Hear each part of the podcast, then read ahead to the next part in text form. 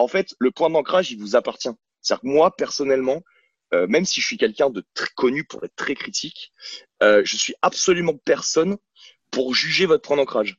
Par contre, je vous jugerai si vous en avez pas. Parce que tout le monde peut trouver un point d'ancrage. Arrêtez de faire faire de l'altéro à des gens qui n'ont pas de placement. Arrêtez de laisser les gens squatter n'importe comment.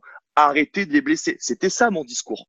Et il y a des gens qui ont passé des brevets d'éducateurs sportifs et des level 1 qui ont ouvert leur salle et qui se sont dit, mais qui c'est ce mec-là qui me dit ce que j'ai à faire? Je connais des gens qui sont des machines de guerre en dormant 6 heures par nuit, fabuleux pour eux. Je connais des gens qui ont besoin de plus. S'ils dorment pas 10 heures, c'est des épaves.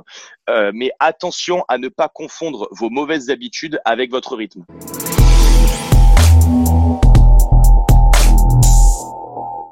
Bienvenue sur le podcast Upside Strength, la ressource fitness et performance en Suisse. Aujourd'hui, j'ai le plaisir de recevoir pour la deuxième fois Guillaume Guillou. Si tu ne le connais pas, va écouter notre premier épisode ensemble, épisode numéro 48.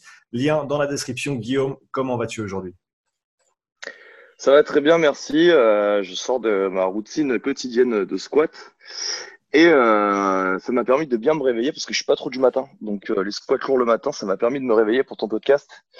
Euh, vu que je pense qu'il va falloir, va falloir être réveillé, il va falloir être accroché. J'espère vous qui êtes là, euh, que vous êtes réveillés. Je voulais vous remercier parce que Sean m'a dit la semaine dernière que mon podcast, qui n'est pas vraiment le plus ancien, puisque c'est le 48, était parmi les plus vus, euh, si ce n'est le plus vu. Donc bah, ça me fait super plaisir. Ça me fait super plaisir. Euh, je vois que ça, ça veut dire qu'il y a une, manière différente d'aborder les discussions et d'aborder les points importants euh. Donc, euh, bah, ça fait très plaisir. J'ai d'ailleurs moi-même eu des, super retours de notre dernière discussion euh, à toi et moi. Puis là, ça va être sympa parce que comme tu m'as proposé de, de, choisir un peu le sujet et vu ce que j'ai choisi, euh, ça va permettre d'échanger un petit peu entre ce qui se passe en France et en Suisse. Euh, ça va nous permettre que toi aussi tu t'exprimes un peu sur ton point de vue et je pense que ça va être mm. un joli échange. Ouais, tout à fait d'accord. On va partir sur euh, le sujet que tu as mentionné. On a eu deux, trois questions aussi euh, sur Instagram. Euh, donc, on va, on va avoir plusieurs sujets à traiter. Ben, on va commencer, vu que tu l'as mentionné juste avant, ton squat everyday. Donc, tu squats chaque jour depuis un certain temps. Ça fait combien de temps maintenant que tu as commencé ça? Alors, en fait, j'ai commencé le 13 avril 2020 pendant le confinement. Mhm. Euh, parce que euh, en France, à l'époque, euh, quand tu étais confiné, tu n'avais même pas le droit d'être sur ton lieu de travail quand tu étais éducateur sportif. Et je sais qu'il y a des gens qui vont dire non, c'est pas vrai. Ben si, c'est vrai, puisque moi-même, j'ai eu des voisins qui sont allés dire, enfin, qui, sont donc sortis du confinement pour aller au commissariat. Je me demande qu'est-ce qu'ils avaient mis sur leur attestation de déplacement pour aller dire qu'en fait, à la salle de CrossFit, il y avait des mecs qui s'entraînaient. Et donc, bah, mes amis du commissariat m'ont appelé en me disant attention, tu vas avoir un contrôle, etc., etc. Donc, bah, j'avais une terrasse de 12 mètres carrés parce que sur la Côte d'Azur, c'était pas milliardaire, tu vis dans des tout petits trucs. Et, euh, donc, bah, j'ai pris un rack à squat. Et comme par rapport à ma morphologie, j'ai toujours eu des cuisses de grive. Euh, après discussion avec euh, un ami de, de, de Power Camp, mm. j'ai décidé de faire le programme Squat Everyday pour, euh, au départ, explorer un peu le truc. Euh, en vrai, j'ai pris la, la, la version qu'il y a sur Internet en PDF gratuite, euh, etc. Et après, je l'ai amélioré parce que je suis personnellement euh, physiquement fragile. Donc, euh, si je m'écoute pas, si je n'y vais pas à mes sensations et si je ne rajoute pas du renfort, je vais me pulvériser. Mmh. C'est clair et net. Et je suis passé d'un ce qu'on appelle un PB, donc un personal best d'il y a plusieurs années, euh, complètement dégueulasse avec une ceinture de force athlétique épaisse comme ça, euh, des genouillères en 7 mm avec des bandes de genoux dessous et des chaussures d'altéro à 190 en back squat, donc il y a plusieurs années, mmh. à un 200 euh, avec une ceinture tout poudre, les pieds nus, euh, au mois d'août. Donc après, j'ai arrêté ce programme là. En septembre, on a eu la rentrée. J'ai arrêté ce programme et euh, je vais vous expliquer pourquoi je l'ai repris cette semaine. Bah, tout simplement parce que le confinement en France, avec l'arrêt du travail, m'a fait rentrer, et donc je vous en parle parce que je pense que ça peut en, ça peut en aider certains, mhm. m'a fait rentrer dans un faux rythme. C'est-à-dire que euh, je suis entré dans un faux rythme. Le, faux rythme où bah, vous perdez l'envie de vous entraîner, mais comme vous êtes discipliné, vous vous entraînez quand même, mais sans objectif. Donc bah, vous baissez grave le volume d'entraînement, vous partez un peu dans tous les sens, euh, le faux rythme de vie aussi, c'est-à-dire que bah, vous n'avez pas d'heure pour vous lever, donc vous vous levez pas. Vous n'avez pas d'heure pour vous coucher, donc vous vous couchez pas. Euh, moi, je suis un gabarit extrêmement raide aussi, donc euh, bah, moi, quand j'ai pas d'objectif, tout ce qui me fait chier, je le fais pas. Genre la mobilité. Donc, bah, j'ai commencé à me blesser de partout. J'ai commencé à avoir des, des. Euh... Alors, anecdote, c'est parce que je m'entraînais moins. Hein. Mais parce que comme je m'entraînais moins, je le faisais en plus moins correctement. Bah, le peu que je faisais, je me faisais mal. Mmh. Donc, euh, une petite, euh, une petite tension dans les, dans un ischio là qui m'a bien emmerdé. Je me suis déplacé, même si on ne se déplace pas, une côte qui m'a valu un petit aller-retour chez l'ostéopathe parce que je pouvais plus respirer. Et j'ai dit bon là, stop, on arrête tout. Et euh, qu'est-ce que c'est le truc le plus simple qui me cale le plus? Ben, c'est squat everyday. Pourquoi? Parce que un, il euh, faut squatter lourd tous les jours. Donc si vous faites pas de mobilité, au bout d'une semaine, ça s'arrête, vous vous êtes défoncé. Mhm. Deux, euh, c'est du squat, donc c'est euh, profondément bilatéral. Donc si vous faites pas de renfort unilatéral à côté, vous vous blessez. Trois, c'est lourd. Donc, si vous dormez pas correctement et que vous n'avez pas un rythme de sommeil, ben, c'est toujours lourd. Donc, ce programme, n'est pas que pour les squats que je le fais, c'est parce que ça me, ça me fixe. Depuis que j'ai repris, là, j'ai repris lundi, on est quoi, jeudi? Mhm. J'ai repris lundi, euh, ça fait euh, quatre soirs que je me couche à une heure normale, ça fait quatre matins que je me lève avec un réveil, euh, ça fait quatre jours que je reprends de la mobilité et bizarrement, bah, j'ai repris à squatter, donc je repars d'en bas hein, parce que j'ai vraiment arrêté euh, Franco. Mhm. Euh, je faisais vraiment que de l'entretien, donc là je repars à des barres aux alentours de 80% de mes personal best avec un gros travail de posture. Mais ce que je veux vous expliquer, c'est que j'ai vu d'ailleurs dans, dans nos minutes et dans ce que tu fais qu'il y a des mecs qui interviennent sur le leadership, sur le pouvoir de l'habitude. Et j'aimerais juste vous expliquer que euh, ce type de programme. Après, vous prenez Squat Everyday, vous faites autre chose. Hein. Il y a plein, plein, plein de programmes qui sont intéressants. Euh, mais ce pouvoir de l'habitude est vraiment très intéressant. Moi, ça m'a refixé. Derrière, forcément, comme mon cerveau il s'est réaligné euh, en termes de discipline d'entraînement, de discipline horaire, ben, derrière, j'ai reconvoqué des réunions. J'ai une réunion juste après notre, euh, notre, euh, notre podcast à tous les deux où je vais refondre le site internet j'ai un problème, euh, Sean, j'ai un gros problème. Euh, on a fait euh, Black Friday. Alors l'anecdote, c'est qu'on a fait Black Friday apparemment une semaine trop tôt puisque l'État français a décidé de décaler à ce week-end. Donc bon, on est un peu emmerdé. nous, on a fait Black Friday le 28 novembre. en fait, c'est reporté au 3. Donc bon, bah, je suis désolé, l'État, on n'a pas fait exprès. Il serait bien de communiquer correctement quand même hein, sur là. Et le problème, c'est que j'ai fait un Black Friday absolument monstrueux. C'est-à-dire que j'ai fait un Black Friday où euh, pendant quatre jours, on a mis des tarifs euh, de ouf. Et euh, je ne peux pas te dire le nombre de programmes et de certifications qui ont été achetés tellement c'est astronomique. C'est un bon problème à avoir. ouais, c'est un bon problème. Mais bon, l'anecdote, c'est que ça veut dire qu'il y a des gens qui sont là, ça veut dire qu'il y a une communauté qui suit, ça veut dire qu'il y a des gens qui sont ravis. Un des trucs qui me régale, c'est qu'on a fait une petite stat. Tous ceux qui ont suivi la certification Watt niveau 1, à 80%, ont sauté sur ma certification d'EPM. Mmh. Donc ça veut dire que la certification Watt niveau 1 les a explosés, les a, les a régalés. Et il y a l'inverse qui s'est produit, c'est-à-dire ceux qui sont rentrés par la case euh, euh, prévention, solution fonctionnelle, donc d'EPM, ont tellement adoré qu'ils sont partis sur la certification.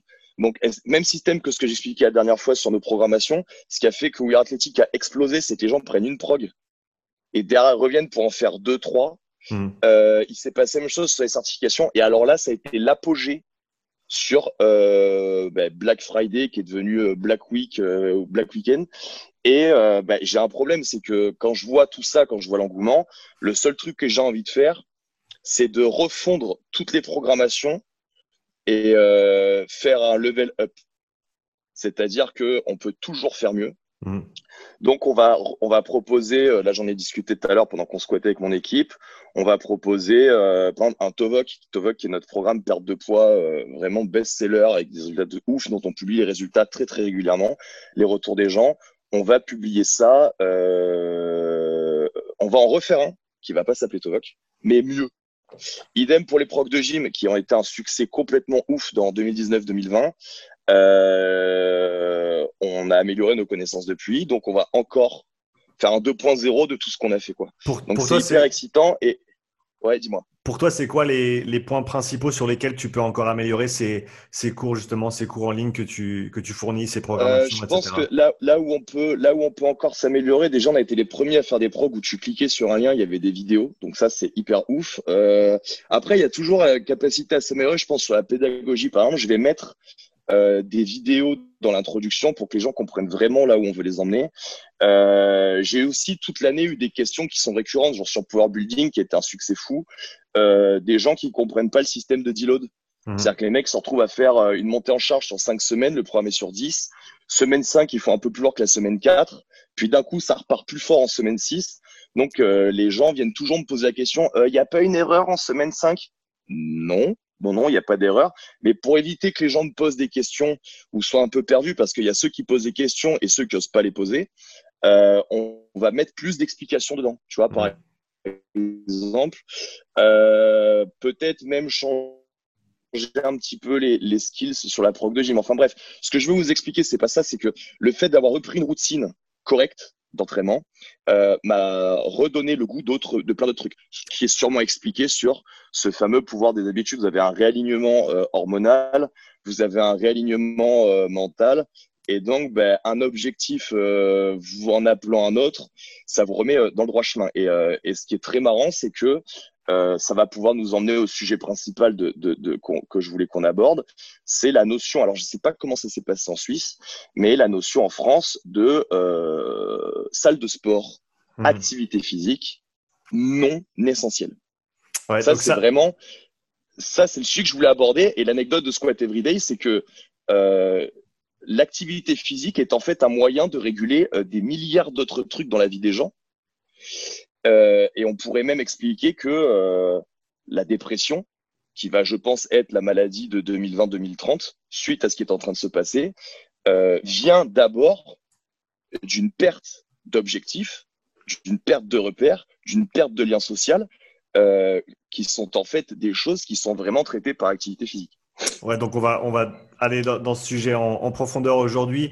Je voulais revenir sur une chose que tu as mentionné, ton, le squat everyday pour toi, c'est ton point d'ancrage, comme tu l'as bien, comme tu l'as bien dit. Même au niveau psychologique, ça te donne un point d'ancrage. Et à partir de là, tu as toute une ribambelle d'autres activités qui vont suivre parce que tu n'as pas vraiment le choix en fait en faisant le squat everyday. Et comme tu l'as bien dit aussi, tout le monde n'a pas nécessairement besoin de faire le squat everyday, mais, mais s'ils trouvent un point d'ancrage qui leur convient, le, le, petit truc qui fait qu'ils vont commencer, par exemple, laissez vos haltères au milieu de la, du salon. Allez pas les ranger dans une, dans une cave ou en haut dans un, dans un meuble obscur où il faut pour ouvrir cinq portes avec trois clés pour aller chercher le truc. Laissez-le au milieu et, vous passez devant et tous les jours, vous serez plus enclin à faire quelque chose. Donc, trouvez-vous un point d'ancrage pour rester actif tous les jours, même si c'est pas avec des objectifs à long terme, même si c'est juste un objectif de, de, process, si on veut l'appeler comme ça, de faire quelque chose chaque jour. Euh, et ça, c'est l'objectif en tant que tel, sans nécessairement avoir des charges, des trucs, parce qu'on parce qu'on a aucune visibilité sur le. Complètement. complètement. Et tu vois, je vais revenir sur ce que tu disais. Euh, euh, je me suis mis au tir il y a pas longtemps et j'ai mmh. rencontré un mec qui était monté pour 1m75 à peu près à 110 plombes, à 110 kilos. Et c'est un gars qui est arrivé à ma salle euh, en ayant déjà perdu son poids. Tu vois? Et c'est un gars qui est en fait moniteur de tir, donc on a bien sympathisé, on s'entraîne ensemble une fois par semaine. Et euh, l'anecdote, c'est que ce mec-là s'est complètement laissé aller. Donc je, je, vous raconte ça par rapport à cette histoire de point d'ancrage. Ce mec-là s'est complètement laissé aller dans un mariage, etc., etc il s'est bien engraissé et euh, du jour au lendemain, il a vrillé.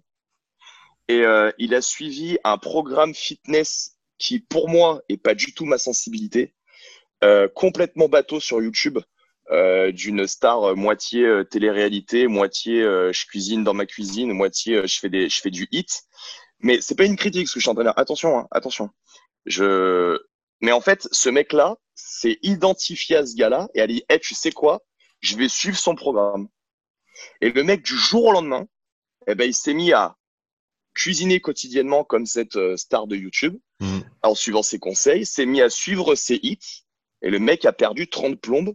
Aujourd'hui, euh, il est en Spartan Race Elite dans sa catégorie d'âge. Euh, c'est un mec de 38 ans qui est mieux gaulé que 99% de la population. Euh, en fait, le point d'ancrage, il vous appartient. C'est-à-dire que moi, personnellement, euh, même si je suis quelqu'un de très connu pour être très critique, euh, je suis absolument personne pour juger votre point d'ancrage. Par contre, je vous jugerai si vous en avez pas. Parce que tout le monde peut trouver un point d'ancrage. C'est juste, comme disait Feu Johnny Hallyday, ce qui vous manque, c'est l'envie d'avoir envie. Mais une fois que l'envie, elle est là, tant que tu trouves quelqu'un qui identifie dans un objectif euh, qui est bon pour toi, tu peux le faire. Et c'est juste qu'à un moment, il y a une espèce de ras-le-bol qui s'est créé dans la vie de ce mec. Et ben à l'époque, il n'avait pas forcément euh, une culture euh, CrossFit fonctionnelle, etc. Le mec, il a tapé YouTube, il a tapé euh, sport. Forcément, c'est une star avec des millions de followers sur YouTube qui est sorti. Et tant mieux, franchement, tant mieux. Parce qu'aujourd'hui, moi, j'ai rencontré ce mec-là. Il a une pêche d'enfer, il a un moral d'enfer. Et puis, tu vois, par exemple, c'est une anecdote, mais juste pour que les gens comprennent la situation, c'est un mec qui s'est séparé, qui a une petite de 5 ans, et aujourd'hui qui est en bien meilleure forme et qui cuisine euh, pour sa gamine tous les jours. Hmm. Et au niveau exemplarité, ça impacte même sa gamine de 5 ans, quoi, plutôt que de voir son père de 110 bars, euh, épave. Euh, tu vois ce que je veux dire? Hmm. On n'y pense pas à ça, et c'est pour ça que ça va m'intéresser qu'on parle du sport comme quoi c'est non essentiel en termes d'exemplarité aussi. Mais ce mec-là, en fait, en prenant un point d'ancrage YouTuber à la con, c'est en fait trouver une discipline de vie et et ça va transpirer dans, dans l'éducation de sa gamine. Moi, personnellement, je trouve ça génial. Ouais, c'est assez énorme. Et comme tu as dit, il y a des, des ramifications auxquelles on ne pense pas nécessairement toujours, mais qui sont, euh, on, pourrait, on pourrait presque avoir l'argument qu'elles sont plus importantes que, que, que, les autres raisons pour lesquelles on commencerait un, un programme d'entraînement. Comme tu l'as dit, passer certaines valeurs à la prochaine génération et être l'exemple à suivre, c'est des choses qui, qui, qui, veulent dire beaucoup. Donc, pour revenir au, au sujet d'aujourd'hui, euh, fermeture des salles et, tout ce que ça implique. Euh, alors en, Suisse, on en est au, on, vient de légèrement sortir, ou on sort, je crois, le 10 décembre.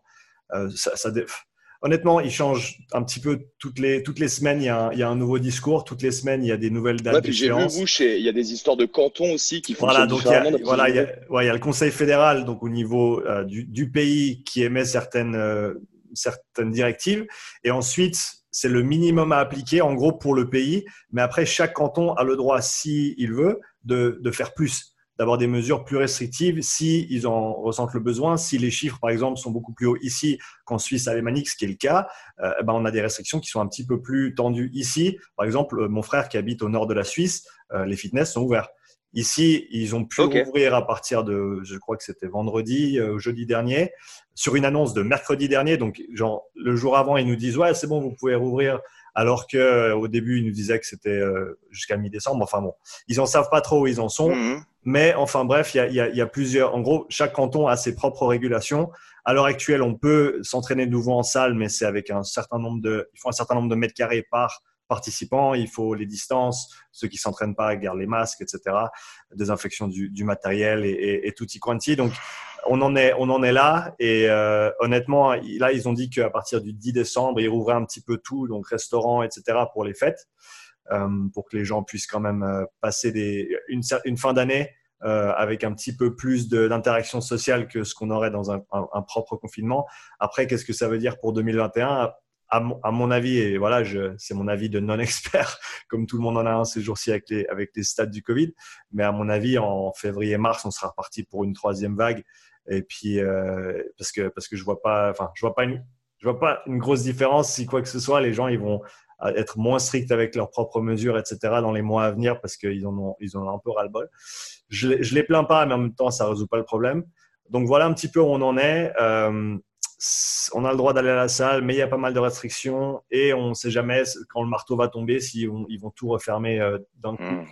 Euh, donc on est un hmm. peu voilà, on est un peu à la merci de, ces décisions-là, comme euh, comme partout, je pense. vous en Alors pour nous, pour, pour, vous expliquer un petit peu comment ça se passe en France, nous en fait ça a été très très simple. ils ont commencé par une première phase. Bonjour les métropoles, on ferme. Donc euh, Paris, Lille, Bordeaux, Marseille, euh, fermeture directe. Mm. Il y en a qui ont voulu faire un peu les malins là. Il y a eu quelques vidéos de coachs qui se sont dit tiens c'est bon de faire un buzz. Euh, tiens je vais me faire un peu connaître. Donc je vais faire une vidéo émotionnelle en expliquant que moi je considère que le sport c'est essentiel et je vais faire le je vais faire le mariole et je vais rester ouvert. Euh, ça les, ils, ils se sont vite calmés. Ils ont pris deux contrôles de gendarmerie descendus par la préfecture ça a été euh, vite réglé. Euh, de toute façon, c'est très simple. Hein.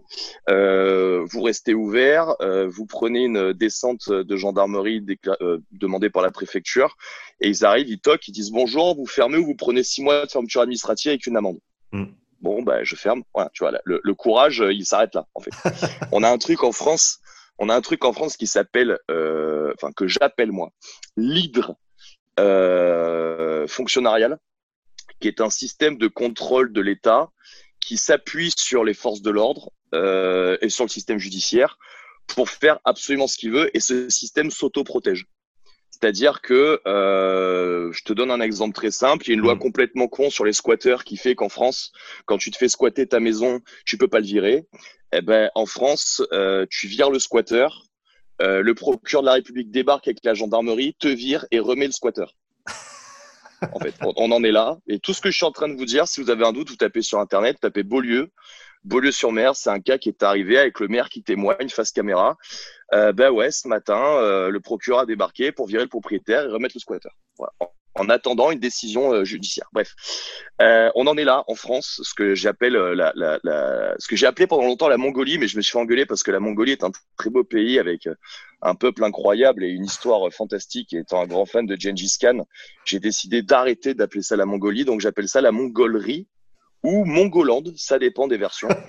Mais voilà, on en est là en France. On en est là en France. Donc on a passé donc un deuxième cap euh, ensuite où on s'est pris une fermeture nationale mmh. jusqu'au 20 janvier. Pour toutes les salles. Avec euh, pour toutes les salles et les restaurants et les bars, avec un Jean Castex, donc euh, premier ministre nommé d'urgence, évidemment que, que tout le monde déteste puisqu'évidemment le mec est là pour annoncer des trucs hardcore, genre en dernier euh, cette semaine, ça a été on ouvre les stations de ski mais pas les remontées mécaniques. Euh, voilà. Donc le mec évidemment fait vraiment le sale travail. Je sais pas combien il est payé pour faire ce boulot horrible, mais euh, pour, la, pour la petite nouvelle, quoi. Pour la petite info, les stations de ski sont ouvertes en Suisse pour l'instant. ah, non, mais c'est pour ça. Et d'ailleurs hier il a hier il y a eu un grand débat sur est-ce qu'on va, euh, enfin, Emmanuel Macron a annoncé qu'en fait, ils allaient faire des contrôles pour sanctionner et mettre en quarantaine les Français qui allaient aller skier en Suisse. C'est-à-dire qu'il faut que tu saches qu'en fait, les djihadistes, ils passent la frontière, ils mitraillent, ils découpent des gorges, on n'arrive pas à les stopper. Par contre, comme, et c'est donc ça, c'est vraiment, il faut quand même savoir, il faut quand même que vous compreniez qu'en France, l'hydre fonctionnarial a cette particularité de taper systématiquement sur le français. C'est-à-dire que le djihadiste, lui, bah, lui, on n'arrive pas à le choper, on comprend pas comment, comment il passe la frontière avec sa machette. Mais par contre, le français qui, lui, va aller au ski, va rentrer, se prendre une amende et une quarantaine, euh, c'est vraiment la magie de l'hydre fonctionnarial. C'est-à-dire que l'hydre fonctionnarial ne tape pas sur euh, les racailles en scooter qui font des roues arrière. Non, non, non, et sans casque. Non, non, non, non, non. Par contre, elle va taper tous les matins à 8 heures au contrôle radar sur les gens qui roulent à 52 km heure au lieu de 50 en ville. C'est une des particularités qu'on a en France.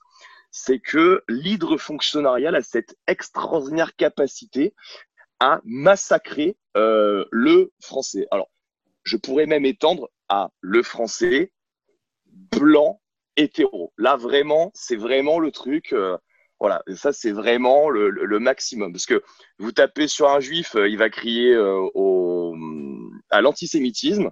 Vous tapez sur un noir, vous vous prenez SOS racisme. Vous allez taper sur un LGBT, vous allez vous prendre la marche des fiertés sur la tronche. moi, j'ai eu un petit passage, enfin un petit, un bon passage au tribunal l'année dernière. Et, et, en toute honnêteté intellectuelle, de la plus grande honnêteté intellectuelle que je puisse être, j'ai vraiment senti que le, le système euh, judiciaire en France, donc euh, le bras armé de cette euh, hydre étatique, mmh. était vraiment fait pour écrabouiller le, le français moyen qui paye des impôts. Et alors, l'anecdote, c'est que donc voilà, on n'arrive pas à stopper les djihadistes. On n'arrive pas à stopper plein de choses. on n'arrive pas à stopper le Covid. Mais par contre, on va aller contrôler euh, le français qui va faire du ski en Suisse. Et ça, c'est vraiment magnifique parce que ce qui moi, ce qui me choque, c'est que ça ne les étouffe pas de dire un truc comme ça. Alors, l'anecdote aussi sur laquelle il faut qu'on revienne, qui est très très importante, c'est que les gens ne savent pas qu'il n'y a plus de ministère des Sports en France. Alors, là, quand je dis ça, tout le monde va me dire, mais si, il y a la ministre des Sports, Roxana Maracinaou, qui ne sert à rien. C'est-à-dire qu'elle a à peu près euh, l'importance au gouvernement euh, de la table basse Ikea à 4 euros qui s'appelle la qui y a dans votre, euh, dans votre studio, quoi. Le charisme de Roxana Maracinaou au gouvernement français, c'est le charisme d'une table bassica à 4 euros. Elle ne sert à rien. Au point qu'au dernier remaniement ministériel, alors ça s'est passé sous les radars, personne ne l'a vu, mais c'est absolument magnifique. Nous n'avons plus une ministre des Sports avec un ministère des Sports. On est censé quand même, Sean, faut quand même que tu te souviennes qu'on est censé organiser les JO en 2024. Il faut, remettre les choses dans le contexte. Nous n'avons plus de ça ministre va des ça Sports. Ça va vite, 4 ans. ça va vite. Nous n'avons plus de ministre des Sports, nous n'avons plus de ministère des Sports. Écoute bien, assis-toi. Nous avons une ministre déléguée au sport qui est en fait sous la tutelle de Monsieur Blanquer et donc du ministère de l'Éducation nationale. Mmh. C'est-à-dire qu'on a un ministre des genres en France, tu vois, ok, mais on n'a plus de ministre des sports. C'est-à-dire qu'en fait, avant, tu avais un ministre de l'Éducation nationale, un ministre de l'Intérieur, un ministre des Sports. Non, non, non. Le sport est passé dans le ministère de l'Éducation nationale. Et en fait, c'est plus un ministre, c'est un ministre délégué.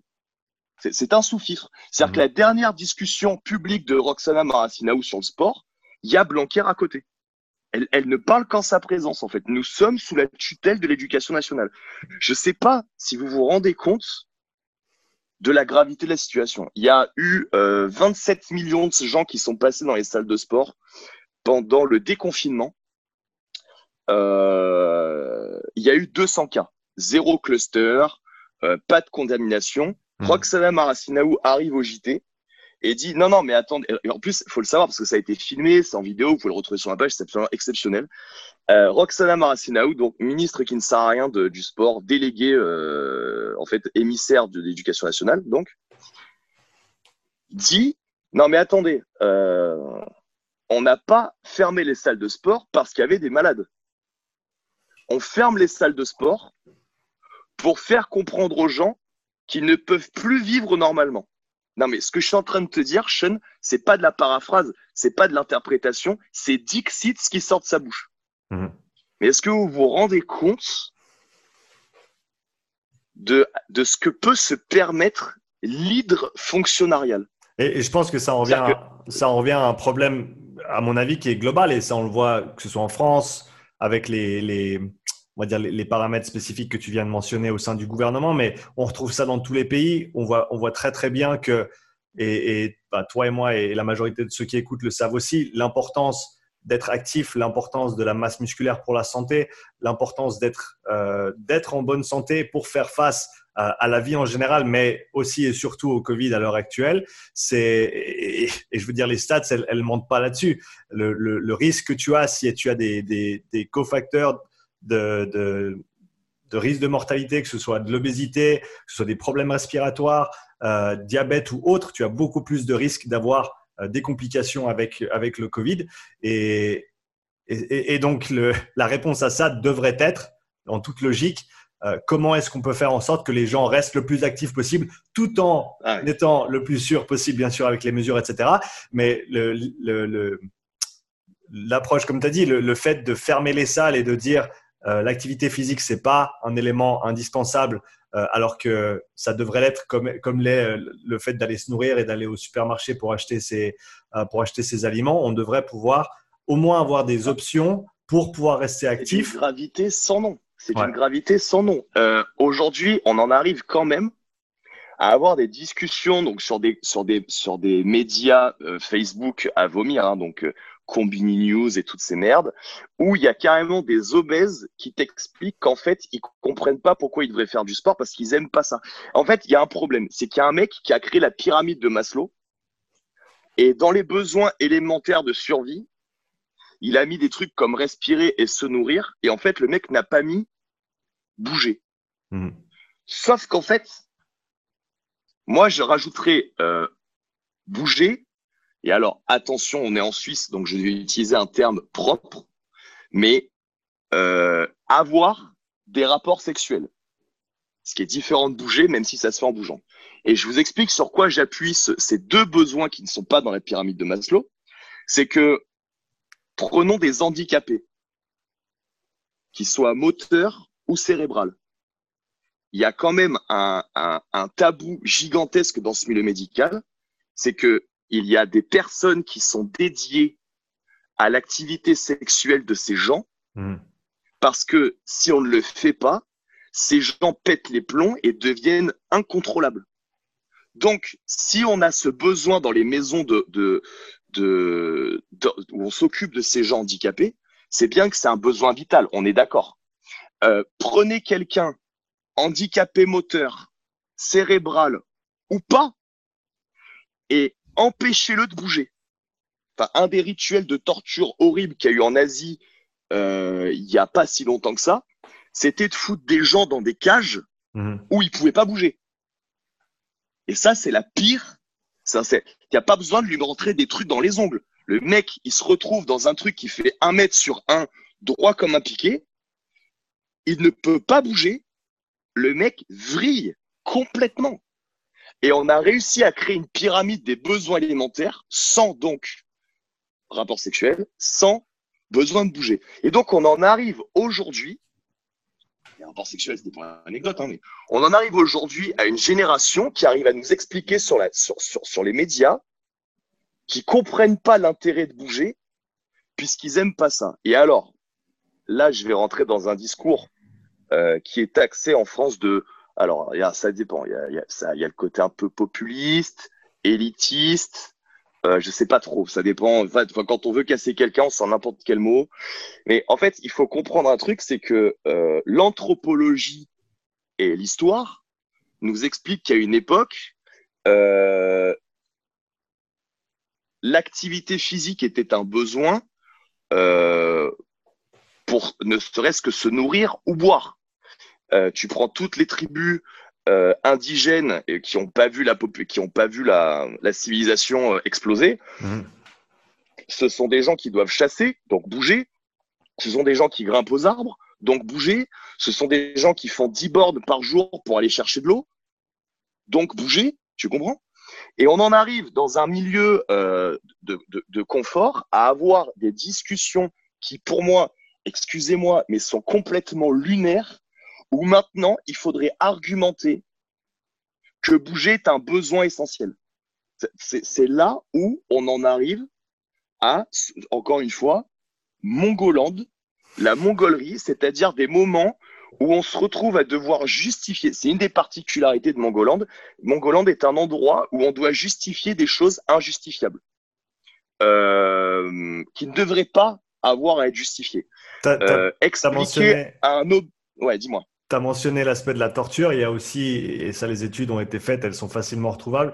Quand on passe du temps couché dans un lit d'hôpital pendant, je crois que c'est même deux semaines ou trois semaines, sans mouvement, tu as une réduction de la masse musculaire, une réduction de la taille du ventricule gauche du cœur et du cœur, euh, qui est un muscle hein, et, qui, et qui travaille. Et quand on est debout, il y a la gravité à, à vaincre et donc il doit travailler d'une certaine façon. Si on est assis ou couché, ces demandes placées sur le cœur sont réduites. Si on n'est pas actif, si on bouge pas, elles sont encore plus réduites. Et le corps, c'est use it or lose it. Donc, tu l'utilises ou alors tu le perds. Et donc, si tu n'utilises pas ton cœur pour euh, faire bouger du sang en haut et en bas euh, et être actif et bouger, eh ben, tu, tu vas, ton corps il va simplement se dire bah, écoute, j'ai pas besoin d'avoir un cœur aussi gros, j'ai pas besoin d'avoir autant de masse musculaire. Alors, on va s'en débarrasser parce que énergétiquement, eh ben, ça a du sens.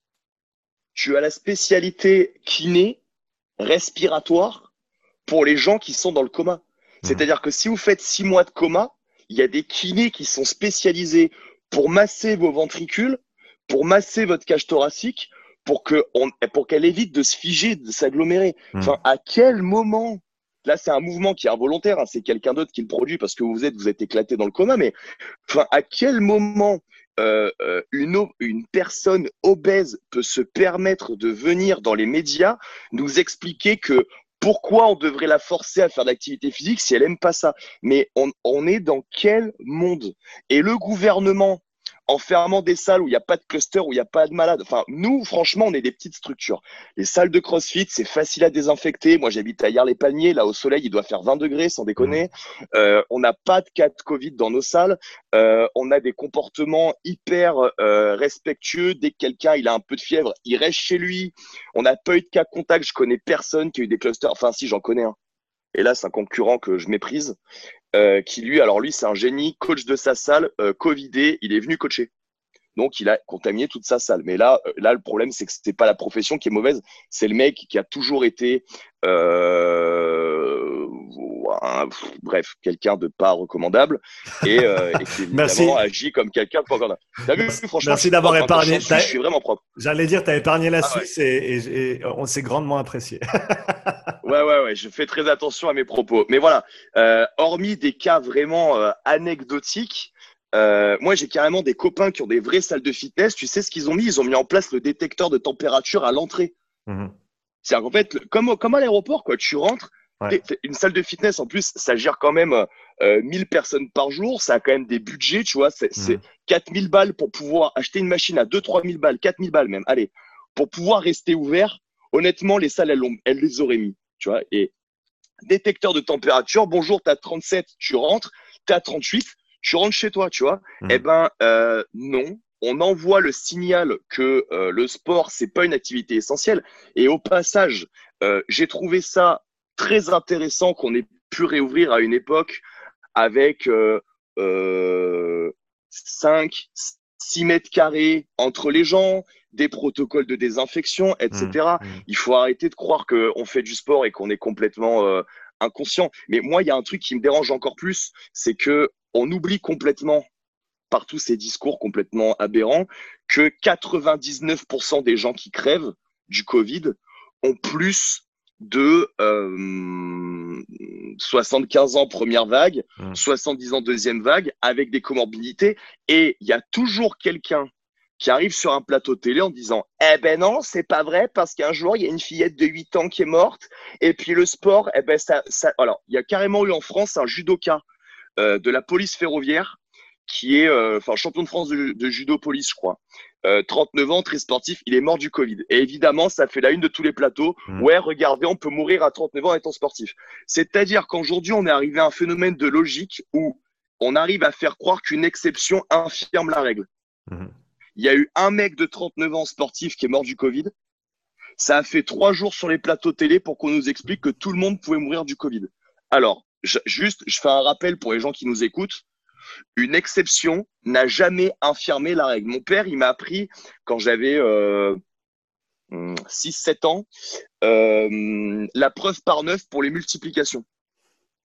Il a fallu que j'attende 11 ans pour découvrir une multiplication qui était infirmée par la preuve par neuf. Est-ce que ça veut dire que la preuve par neuf ne marche pas? Ben, En fait, la preuve par neuf marche dans 99,999% des cas. Donc, ça reste quand même un bon procédé pour savoir si ta multiplication est correcte. D'accord? Euh, Dire à mon père, ah, excuse-moi, mais t'es vraiment un crétin parce que le truc que tu m'as expliqué qui a marché toute ma vie, eh ben aujourd'hui j'ai découvert qu'il marchait pas. Euh, donc, ah, c'est vraiment trop nul. On en est là en 2020. En 2020, t'expliques qu'il y a 83% des gens qui sont dans le coma pour le Covid, qui sont obèses, et t'as un mec qui dit euh, non, euh, souviens-toi, le judoka qui avait 39 ans, eh ben lui, il n'était pas obèse, il faisait du sport, alors regarde, ça peut arriver à tout le monde. Non, non, non, non, non, non, une exception n'infirme pas une règle. Il faut bien que vous compreniez ça, en fait. Non, non, non. Euh, euh alors, ce qui est drôle, c'est qu'en plus, cette règle, enfin, ce que je viens de dire, une exception n'infirme pas une règle, c'est pourtant l'argument phare des antiracistes. Genre, ouais, euh, les djihadistes, ils coupent pas tous des têtes. Ouais, les djihadistes, euh, pas d'amalgame. Tu vois, c'est leur argument. C'est une règle une exception n'affirme pas une règle. Donc, donc, en fait, les gens ont la capacité de comprendre qu'il y a des exceptions et qu'il faut pas généraliser, tu mhm. vois. Mais quand ça les arrange. Donc, moi, j'ai, moi, je suis archi convaincu, je suis archi convaincu, archi convaincu que tous les musulmans de France ne sont pas des djihadistes. Franchement, j'en suis archi convaincu. Dans mes salles, dans mes stages, on accueille toutes les nationalités. Voilà. Moi, j'ai vu euh, euh, au passage le pays le plus euh, musulman du monde, c'est l'Indonésie. et c'est le pays le plus peace and love du monde. de toute façon, ils n'ont pas trop le choix. Là-bas, tu voles, on te pend. Donc bon, tu peux pas être autre chose que peace and love là-bas. L'Indonésie, tu veux faire un attentat djihadiste, tu fais un attentat, derrière ils brûlent. ta famille, l'autre famille, toutes les familles, ton village, le village où ils étaient avant ce village où tu étais. Bon, au moins là-bas, c'est calme. Mais l'anecdote, c'est que donc l'être humain en France et donc dans notre civilisation occidentale, pour, pour étendre à la Suisse, il a la capacité de comprendre qu'une exception n'infirme pas une règle. Mais quand ça l'arrange, en fait. Et ça, je trouve ça très grave. Est-ce que tu penses que le détachement qu'il y a entre l'importance de l'activité physique et la perception du grand public et des différents gouvernements est, est rattrapable d'une manière ou d'une autre ou pas? Alors, je vais te faire un autre exemple, un autre, euh, une autre divagation, mais qui est trop en rapport. C'est très important, mais écoute bien. Euh, la législation sur les fusils à pompe en France a été durcie il y a un an et demi. Euh, c'est-à-dire que maintenant, les fusils à pompe, ben, c'est plus difficile à avoir. Il faut qu'ils aient des tailles plus courtes, plus longues, pardon. Il faut qu'ils aient des chargeurs plus petits, etc. Pourquoi je te raconte ça? Tu dis quel est le rapport avec le sport? Eh ben, c'est parce qu'en fait, les gens qui font les lois ne sont pas les gens qui pratiquent. Donc, dans la tête du législateur qui a durci euh, la législation sur les fusils à pompe, le mec a dans l'image la dangerosité d'un fusil à pompe que tu vois dans les films. C'est-à-dire, euh, dans les films, le fusil à pompe, un, c'est l'arme du gangster. Les gangsters, ils ont que des fusils à pompe. Deux, euh, ça met des reculs de 4 mètres hein, dans tous les films. Quand le mec il prend un coup de fusil à pompe, il vole sur 5 mètres en arrière. Euh, ceux qui ont un doute, regardez Expandable, c'est un très bon film. On voit que des gens qui volent dans tous les sens quand ils prennent un coup de fusil à pompe. Donc, dans la loi d'un législateur qui s'est dit tiens, j'ai envie de faire chier un peu le monde, euh, je vais légiférer, euh, je vais durcir la loi sur les fusils à pompe. Et donc, ben, en fait, on s'aperçoit sur le lobby des armes qu'il euh, y a des règles complètement absurdes euh, parce que les gens qui légifèrent ne sont pas les gens qui pratiquent. Eh bien, c'est exactement la même chose dans le sport. Mmh. C'est pour mmh. ça que je fais ce parallèle. Hein. Euh, les gens qui font les règles ne sont pas des gens qui font du sport. Ce sont des gens qui n'ont jamais mis ou très rarement les pieds dans des salles de sport. Donc, par exemple, quand tu sais que 90% des gens qui crèvent du Covid ont plus de 75 balais, euh, il faut quand même mettre en ratio la quantité de gens de plus de 75 ans qui fréquentent les salles de sport. C'est-à-dire que moi, je te la fais courte. À hier, j'en ai pas. À Fréjus, j'en avais un. Je ne l'ai plus. Donc, quel est l'intérêt de fermer les salles? C'est-à-dire, j'ai pas dit quel est l'intérêt de mettre un protocole sanitaire. On revient bien à ce que je dis. Quel est l'intérêt de fermer les salles qui ne sont pas fréquentées par les gens qui meurent non pas en majorité, mais dans l'extraordinaire, euh, enfin 90%, c'est pas la majorité, hein, 51% c'est la majorité. Euh, Emmanuel Macron en France a été élu à, à la majorité, à 51, 40, 52, un truc comme ça à la con. 90, 95, 99%, c'est plus de la majorité là, c'est de la quasi-totalité. Donc euh, pourquoi fermer des salles qui sont pas fréquentées par la quasi-totalité des gens? Qui, tu vois, Par exemple, le, le fameux, euh, au départ, on a eu un palier aussi, on a eu un couvre-feu. Attention, il faut plus qu'il y ait des déplacements après 21 heures.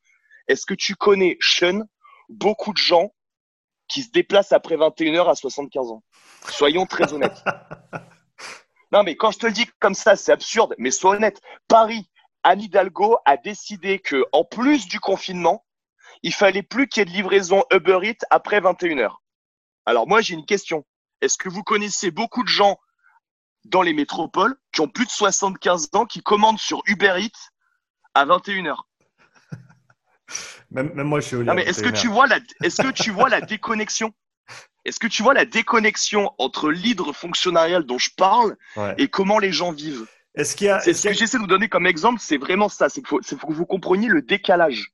Est-ce, qu'il y a, qu'est-ce qu'on peut faire de manière concrète, de manière pratique pour les coachs, pour les ceux qui vont, ceux qui veulent rester actifs, ceux qui fréquentent des salles ou, ou pas, euh, qu'est-ce qu'on peut faire de manière concrète et pratique aujourd'hui pour essayer de, même si c'est pas voilà changer un système qui, qui malheureusement euh, bat de l'aile pour être gentil euh, et, et, ne fonctionne simplement pas euh, avec les, les, demandes du jour, comment est-ce qu'on peut faire pour faire améliorer au moins les choses, même si ça veut dire simplement avoir un effet positif sur une ou deux personnes chacun, plutôt que d'essayer de, s'attaquer à, tout le monde? Comment est-ce qu'on peut, à chacun à son échelle, faire la différence? Je vais essayer de t'expliquer, je vais essayer de vous expliquer pour ceux qui nous regardent comment moi j'ai essayé de mentaliser la situation et ce que j'ai mis en place et ce que je pense pour le futur. En France, et encore une fois, je parle que pour la France, mes connaissances sur la euh, Suisse sont pas assez grandes. Mais en France, il y a un phénomène euh, de à la fois et de lobby et de caste qui permet d'écraser le gouvernement et le, gouvernement recule toujours. Je vais vous donner un exemple très simple. En France, quand les VTC sont arrivés, les taxis ont bloqué la France. Résultat des courses, euh, la législation sur les VTC a été changée en trois jours. Euh, aujourd'hui, quand il y a une annulation de fête foraine, les forains ils se réunissent, ils bloquent la ville. Euh, même le préfet, il n'arrive pas à rentrer. Et finalement, il y a la fête foraine, tu vois. on a voulu, j'en ai parlé dans un podcast, il y a il y a cinq ou six ans, on avait euh, décidé de faire une loi euh, carbone euh, et on avait mis, on a payé donc des millions, des, centaines de millions d'euros pour mettre des radars qui devaient prendre en photo les camions et faire payer donc aux poids lourds une taxe carbone. Hmm. Il y en a un, moi j'y passe tous les jours devant, hein, de, radars comme ça, là, qui ne servira donc à rien, hein, soyons, clairs. derrière, les poids lourds ont bloqué l'État euh, en trois semaines, euh, l'histoire des péages qui avaient déjà été installés, qui avaient été déjà payés, hein, a été, euh, voilà, c'est terminé. Le, le fait que les salles de sport se fassent complètement écraser, c'est en fait parce que nous sommes des gens, un, trop divisés, deux, pas assez combatifs. C'est-à-dire que, par exemple, quand on a voulu changer la politique agricole commune euh, pour les agriculteurs et qu'on leur a dit qu'on allait arrêter de les subventionner pour du blé et du lait que de toute façon on jette euh, parce qu'on est en surproduction, euh, ben les agriculteurs ils se sont appelés, enfin ils ont passé un coup de fil entre eux et ils ont pris leur leur bulldozer et leur et leur tracteur avec leur fourche et ils sont ils ont décidé de prendre l'autoroute, tu vois? Et en fait, eh ben, ça, ça calme en fait. Parce qu'en fait, le, pour arrêter un, un, un, agriculteur qui a une pelleteuse devant son tracteur, mais sachant le nombre d'agriculteurs quand ils pètent les plombs, ce que ça passe, au passage, les agriculteurs sont armés aussi, hein, faut le savoir. Euh, ben, évidemment, ben, le gouvernement recule en fait et arrive même à faire reculer l'Europe. Donc comment, comment est-ce qu'on fait si on n'a euh, pas de taxi Alors nous on n'a pas de tank. on n'a pas de tank. Nous on n'a pas de tank, donc voilà. Nous on est là, on va pas leur mettre des coups de dumbbell, tu vois. Ouais ouais, vous êtes méchants. Ouais. Non. Mais ce que je vais vous expliquer, c'est qu'on est, euh, on est éclaté. Donc il y a un syndicat en France, s'appelle France Active, qui a tenté de, de se faire entendre. Euh... Zéro. Zéro. Franchement, France Active, c'était mignon de nous faire signer des pétitions. Zéro impact. Mais alors, mais c'est pas zéro impact, zéro respect. C'est-à-dire que le gouvernement ne vous a complètement pas respecté, vous a complètement ignoré. Je crois qu'ils les ont invités à une réunion en leur disant non, non, mais allez vous faire foutre. Ah, ok, bon, bah, ok, on rentre chez nous. Et ils sont sortis, ils ont fait un post Facebook. Ouais, franchement, on n'est pas content. Le gouvernement, il nous a pas entendu. Oh, la blague. La blague. Mais attendez, il y a les discothèques qui sont dans la même euh, situation, les restaurateurs, etc., etc. Donc, revenons-en à nos moutons il y a un profond manque de respect. Je, vais loin. Hein. En plus, en Suisse, vous, vous êtes vraiment pisse en général. Vous êtes pas, vous êtes euh, euh, neutre dans les conflits armés, etc. Donc, ça va un peu vous partir. Je vais en choquer quelques-uns, mais je, je, je... à partir du moment où vous considérez pas qu'il faut vous battre, il va rien se passer. Il va rien se passer. Il y a quelques mecs qui disent ouais, nous, on s'en fiche on ouvre le 4 janvier. Et le problème, c'est que comme ils sont trois pélos, ils vont se prendre une descente, comme j'expliquais, de gendarmerie par euh, la, préfecture. Ils vont ouvrir le 4 janvier, ils vont prendre six mois de formule administrative avec 50 000 euros d'amende et ça va les calmer en fait. C'est autorisé de s'entraîner dehors à l'heure actuelle en France ou pas? Alors, toujours pas. Toujours pas. Tu peux t'entraîner dehors, mais seul. Hmm. Voilà. Après, ça n'empêche pas les 12 papis que j'ai croisés ce matin de faire du cyclisme euh, avec un mètre d'écart, euh, parce qu'ils s'en fichent complètement. Mais, euh, mais si moi, je veux réouvrir, au passage, il y a un aspect très intéressant que je vais t'étayer là juste après. sur cette hydre il va falloir que tu sois bien assis. Vous, les auditeurs, il faut vraiment que vous soyez bien assis d'anecdotes que je vais raconter, parce que ça va vous faire des dégâts. dans votre cerveau, Donc, tant qu'on se bat pas, ça marchera pas. Se battre de manière frontale, c'est impossible. Hmm. Euh, ils vous font péter en France vos cartes pro, ils vous mettent des fermetures administratives, ils vous massacrent à coups d'amende. Se battre de manière frontale, c'est infaisable. Euh, qu'est-ce que nous, on a mis en place? On a mis en place des programmations en ligne, comme tout le monde. Euh, on a mis en place du prêt de matériel. Moi, j'ai carrément acheté du matos pour te raconter l'anecdote, il y a un outil que j'aime beaucoup, qui est pas, ça fait pas très CrossFit, hein, ça fait très les Smills, euh, mais un outil que j'aime beaucoup qui s'appelle le TRX, qui est pour moi euh, un développeur de gymnastique accéléré mmh. chez les gens. Euh, donc j'avais prévu d'en mettre en place cette année en 2021.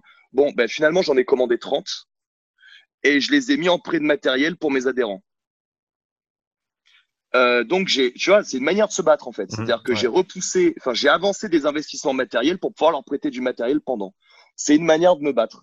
Euh, j'ai vraiment upgradé, euh, enfin, j'ai fait, c'était pas moi qui m'en occupe, mais j'ai fait upgrader le niveau de programmation en ligne. On a un WOD du jour tous les jours.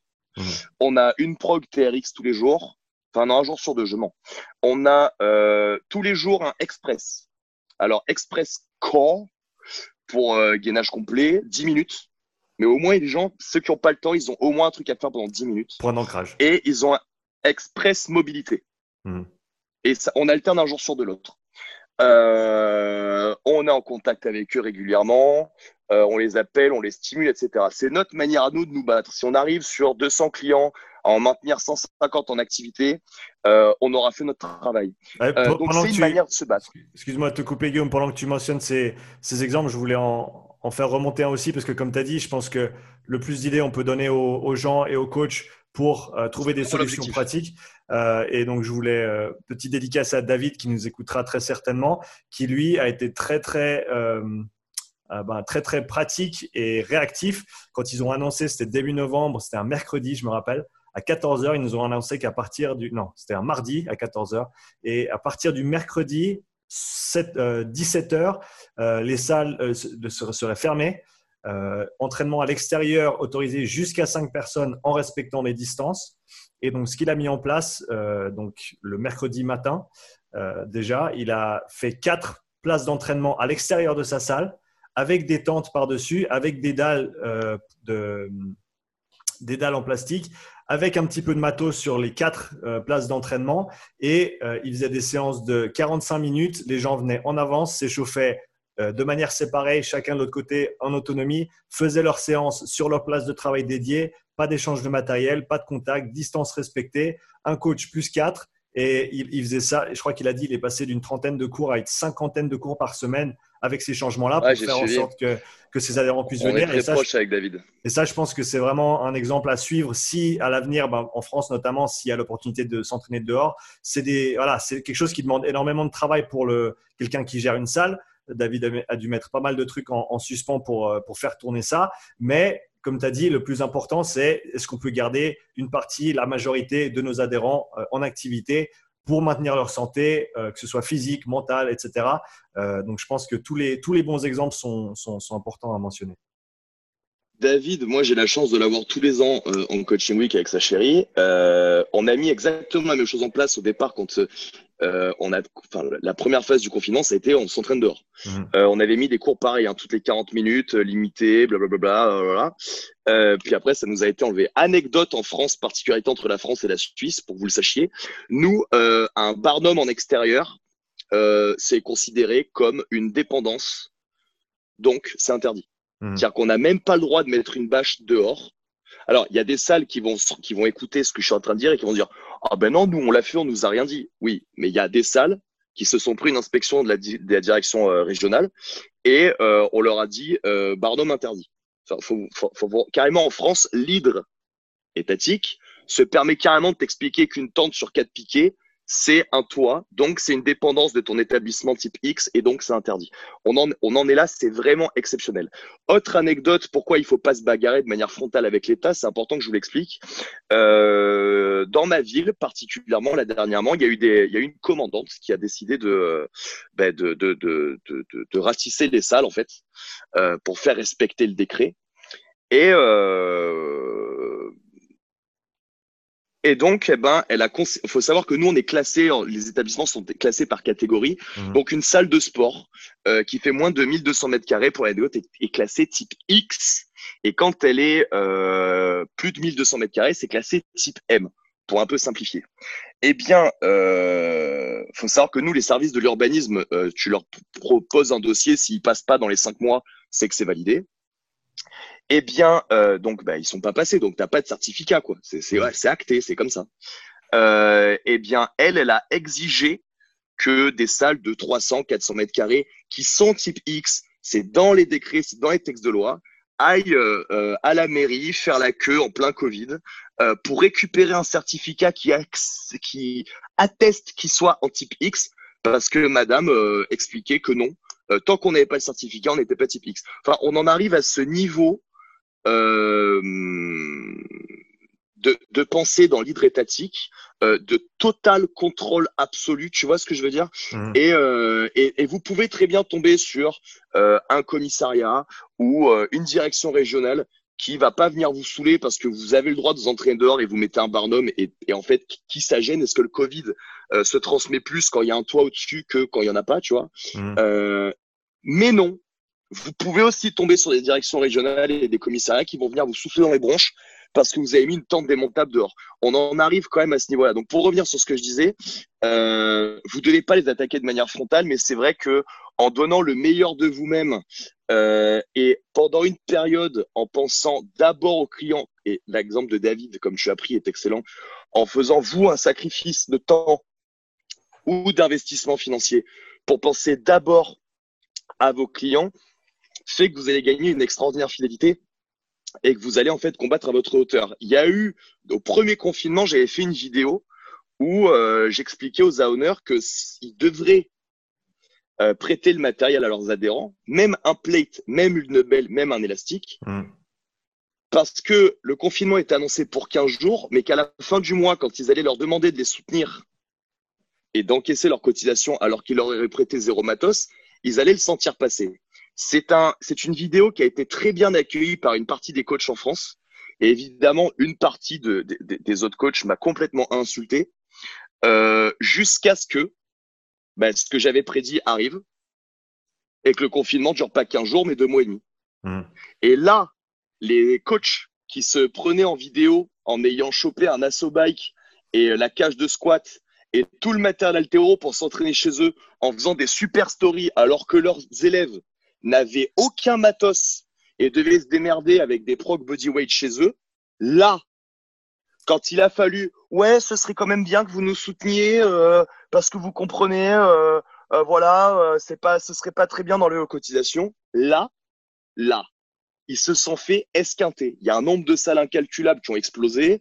Euh, des groupes qui s'entendaient très bien, qui s'entendent plus du tout, du turnover de clientèle d'une salle à une autre et des salles qui ont complètement coulé suite à ça.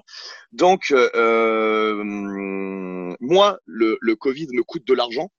Euh, déjà pour, par rapport à la perte financière, on n'a pas, on n'a pas la clientèle qu'on aurait dû avoir. L'anecdote, c'est qu'ils nous ont quand même pour le jeu un confinement, euh, surtout pour les métropoles. Je pense surtout aux métropoles parce que nous, on a pu à peu près finir le mois de septembre correctement. Mmh. Mais j'ai vraiment une grosse pensée aux gens qui ont des salles dans les métropoles, qui eux se sont pris un couvre-feu et une interdiction des salles de sport les 15 derniers jours de septembre. Mmh. Ça, je vois pas plus aberrant. C'est l'année, c'est le moment où ils font leurs chiffres, ça c'est incroyable. As parlé... Donc il y a des moyens de lutter, il y a des moyens de lutter, de se battre. De manière frontale, je vous conseille vraiment pas de le faire. Mhm. Mais si, euh, dans toute honnêteté, vous mettez tout ce que vous avez pour vos clients, les solutions sont là. Tu as, mentionné la communauté du, du, sport, du fitness en France, et, et je pense qu'on peut l'étendre de manière globale, qui, qui est divisée. Euh, je pense que dans, dans l'esprit de, de, certains, ils, ils pensent peut-être euh, à toi comme étant quelqu'un qui, qui, a comme tendance à diviser. À mon avis, je te donne, je te donne ma perspective. Euh, tu as une grande gueule, mhm. tu n'as pas peur de dire ce que tu penses, mais en même temps, tu es aussi un exemple de, dans le sens de rassembler différentes disciplines, d'essayer de tisser des liens. Je pense à Benjamin Quin, je pense à Thibaut Souberia, je pense à ton collègue avec qui tu as fait la programmation Actionman récemment, d'essayer d'amener plus toutes ces disciplines qui, qui sont différentes, euh, d'essayer de, de, les ramener, de les rapprocher. Qu'est-ce qu'on peut faire en tant que membre de cette communauté globale du, sport, du fitness, de la santé, qu'est-ce qu'on peut faire pour tisser ces liens, pour rendre la communauté le plus forte, pour avoir moins de dissidence au sein même de notre communauté? Comme tu as dit, si on avait peut-être une entente un petit peu plus développée entre nous, euh, peut-être qu'on serait plus capable d'avoir une voix unie et d'avoir un effet, euh, ou en tout cas de se faire entendre euh, de manière générale. Je vais être très honnête avec toi. Mmh je suis le premier Français, avec toute mon arrogance, je suis le premier Français à être allé chercher des gens d'autres disciplines pour venir dans le CrossFit. Euh, avant moi, euh, ça se faisait pas euh, de, de faire programmer d'altéro en CrossFit par un haltérophile. Mmh. Euh, idem pour les gymnastiques, idem pour tant d'autres choses.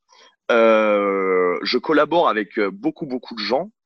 Là d'ailleurs, on lance un nouveau concept sur le, le survivalisme, le, le bootcamp, etc., etc le bivouac. Et euh, je suis allé chercher un ancien. Euh, je peux pas trop expliquer ce qu'il faisait, mais un ancien. Euh, pour ceux qui connaissent le bureau des légendes. Euh, donc, je suis allé prendre la crème de la crème de ce qui se faisait pour ça. Et l'anecdote, c'est que je pense que je suis très clivant non pas en, en, termes de discipline, puisque je suis moi-même un hybride. Je viens du MMA, qui mmh. est un hybride de discipline. J'ai toujours eu l'habitude de prendre ma ceinture blanche et d'aller euh, me remettre en question dans tous les clubs du coin. Mmh. Donc, je suis quelqu'un qui, en vrai, par rapport à ce qu'on pourrait penser, est très ouvert d'esprit à la connaissance. Mais ce qui a guidé, en fait, moi, mon, mon parcours, c'est le refus de la médiocrité, de la médiocrité physique, technique ou spirituelle. Mmh. Et je me suis pris la tête avec des grands pontes euh, de mon sport, euh, même des athlètes très connus, parce que pour moi, euh, être le meilleur athlète français, ou parmi les meilleurs athlètes français, si tu es de bas de gamme dans ton discours ou dans ta pratique ou dans tes manières, tu es bas de gamme. Ton, ton clean à 170 ne, ne fait pas de toi quelqu'un de valeur. Je peux faire quelqu'un qui clean 70 avec des vraies valeurs humaines. Et la différence que j'ai par rapport aux autres, c'est que moi, euh, je, je, je, le dis franco. Je, je, pas, je, quand je dois attaquer un prénom, je donne le prénom. Quand je dois attaquer un nom, je donne vraiment le nom. Mmh. Mais c'est ce qui m'a permis en fait de, de ce, ce, côté un peu élitiste dans les valeurs, dans la, dans la, dans la, dans la démarche, m'a permis de me créer un réseau qui est vraiment de super qualité. Je prends l'exemple de David, par exemple, qui est pas connu pour être le mec euh, le plus euh, commercial de la Terre. C'est un gars qui a le même background que moi, martial, et hmm. on s'entend à merveille euh, parce qu'il a ce côté valeur. Tu vois, pourtant c'est pas le meilleur haltérophile de Suisse, mais sur les valeurs humaines et sur la conception de ce qu'on veut pour nos clients dans le meilleur, hmm. on s'entend vraiment méga bien. Donc, ce que je veux t'expliquer, c'est que s'unifier d'une voix pour pousser vers l'avant. C'est pas impossible, mais c'est très compliqué. Et je vais, je vais, je vais étayer mon, propos. Si je prends l'exemple du CrossFit, moi, très régulièrement, je, je, le dis, je réfléchis à supprimer mon affiliation. Pourquoi? Parce que aujourd'hui, euh, c'est pas une question de tarif. Je, je m'en fiche complètement. Euh, avec ce que j'ai fait en Black Friday pendant trois jours, je peux payer mes affiliations sur les dix prochaines années. Donc, je, je m'en fous complètement de, de, de ce, que, de, ce problème d'argent. Moi, ce qui me, ce qui me chafouine, c'est euh, l'hétéroclité des valeurs dans les gens qui portent le nom de ma salle. Genre, moi, je suis crossfitier, crossfit Fréjus. Euh, et honnêtement, je communique avec beaucoup trop de gens dans ce milieu et je vois beaucoup trop de choses aberrantes au point que des fois, j'ai même plus envie que ma salle porte le même nom que eux. Tu comprends ce que je veux dire? Mmh. Et je, je, sais que c'est difficile à écouter, ce que, à dire ce que je suis en train de dire, mais c'est la vérité. C'est-à-dire que euh, moi, j'ai mis tout mon argent, toute ma passion ces dix dernières années. Euh, et en fait, je me suis fait connaître de manière négative en voulant emmener mon sport dans une direction élitiste. Pas élitiste en termes de performance, élitiste en termes de suivi. Arrêter de faire faire de l'altéro à des gens qui n'ont pas de placement, arrêter de laisser les gens squatter n'importe comment, arrêter de les blesser. C'était ça mon discours. Et il y a des gens qui ont passé des brevets d'éducateurs sportifs et des level 1 qui ont ouvert leur salle et qui se sont dit mais qui c'est ce mec-là qui me dit ce que j'ai à faire?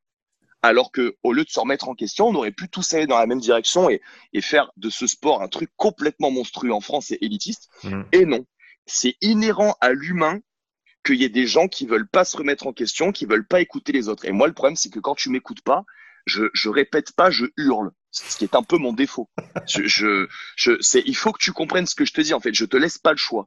Donc, ben, ça m'a, ça m'a, ça m'a, et ça, ça a fait que des gens m'ont écouté, m'ont suivi. Et aujourd'hui, je pense que je suis le coach français qui a la plus grosse communauté sportive dans mon sport. Attention, hein, c'est une proportion toute gardée. Euh, et ça m'a valu aussi d'être très décrié. Ce que je veux t'expliquer, c'est que ça va être absolument impossible euh, de se, de s'unir parce que à titre personnel, je n'ai aucune envie de m'unir euh, à l'ensemble de, de mes, euh, de mes euh, confrères français. Euh, j'ai de très très bonnes relations avec euh, CrossFit France. je m'entends très bien avec Daniel Chaffé, contrairement à ce que certaines mauvaises langues pourraient dire, parce que comme on ne m'a pas vu aux réunions des affiliés en France, j'y suis jamais allé, on a considéré que je m'entendais pas avec Daniel. Sauf que moi, Daniel, quand je suis à Bordeaux, je peux lui téléphoner, on se voit, on boit un café, on discute. Euh, Bordeaux est passé, euh, Daniel est passé sur la Côte d'Azur. Euh, il a fait un stop pour dîner avec moi et mon associé. Tu, vois ce que je veux dire? Donc, mmh. je, n'ai pas de souci avec eux. On se parle carte sur table. Voilà, Guillaume, ça c'est bien ce que tu fais, ça c'est moins bien. Ah ben d'accord, ben j'essaierai. Tu vois, on a vraiment des discussions d'homme à homme mmh. avec Daniel. Euh, donc j'ai pas de souci. je, je, suis profondément amoureux du CrossFit, c'est mon identité. Je suis né là-dedans. Euh, dans mon boulot et c'est ce qui me retient de ne pas partir. Tu comprends? Mmh. Mais par contre, m'unir d'une seule voix euh, avec tous mes confrères, ça, je ne le ferai jamais parce que je suis désolé de le dire et c'est vraiment la trame conductrice de mes dernières vidéos sur le sujet, mais il y a quand même une plus grosse proportion de gens qui font pas forcément bien les choses que de gens qui les font bien. Et c'est, ça n'est pas propre euh, à l'activité physique et sportive, c'est propre à l'humain. C'est-à-dire que je t'en ai parlé à toi, Sean, sur euh, ton travail avec Upside Strength. Désolé pour mon accent anglais euh, d'un français moyen. Et, et, euh, et, d'un, et de nos minutes. C'est que vous faites un travail de podcast qui est extraordinaire et extrêmement intéressant. Vous ne faites que du contenu de qualité. Et je te dis pas ça pour tirer les pompes, mais je l'ai bien dit au premier, je te l'ai bien dit au premier podcast. Il y a mm. des gens qui me demandent au podcast, je n'en ai rien à foutre, je ne leur réponds même pas. Je n'y vais pas parce que euh, j'ai pas besoin d'un énième podcast. Moi, en fait, je me, au, moment j'ai dit ouais, euh, je trouve qu'on me donne pas assez la parole, j'ai créé l'instant canap. Donc, ce que je suis en train de faire là, dans mon canap avec ma caméra. Donc, j'ai même pas besoin qu'on me donne la parole. Si j'ai envie de prendre la parole, je la prends et ça me suffit.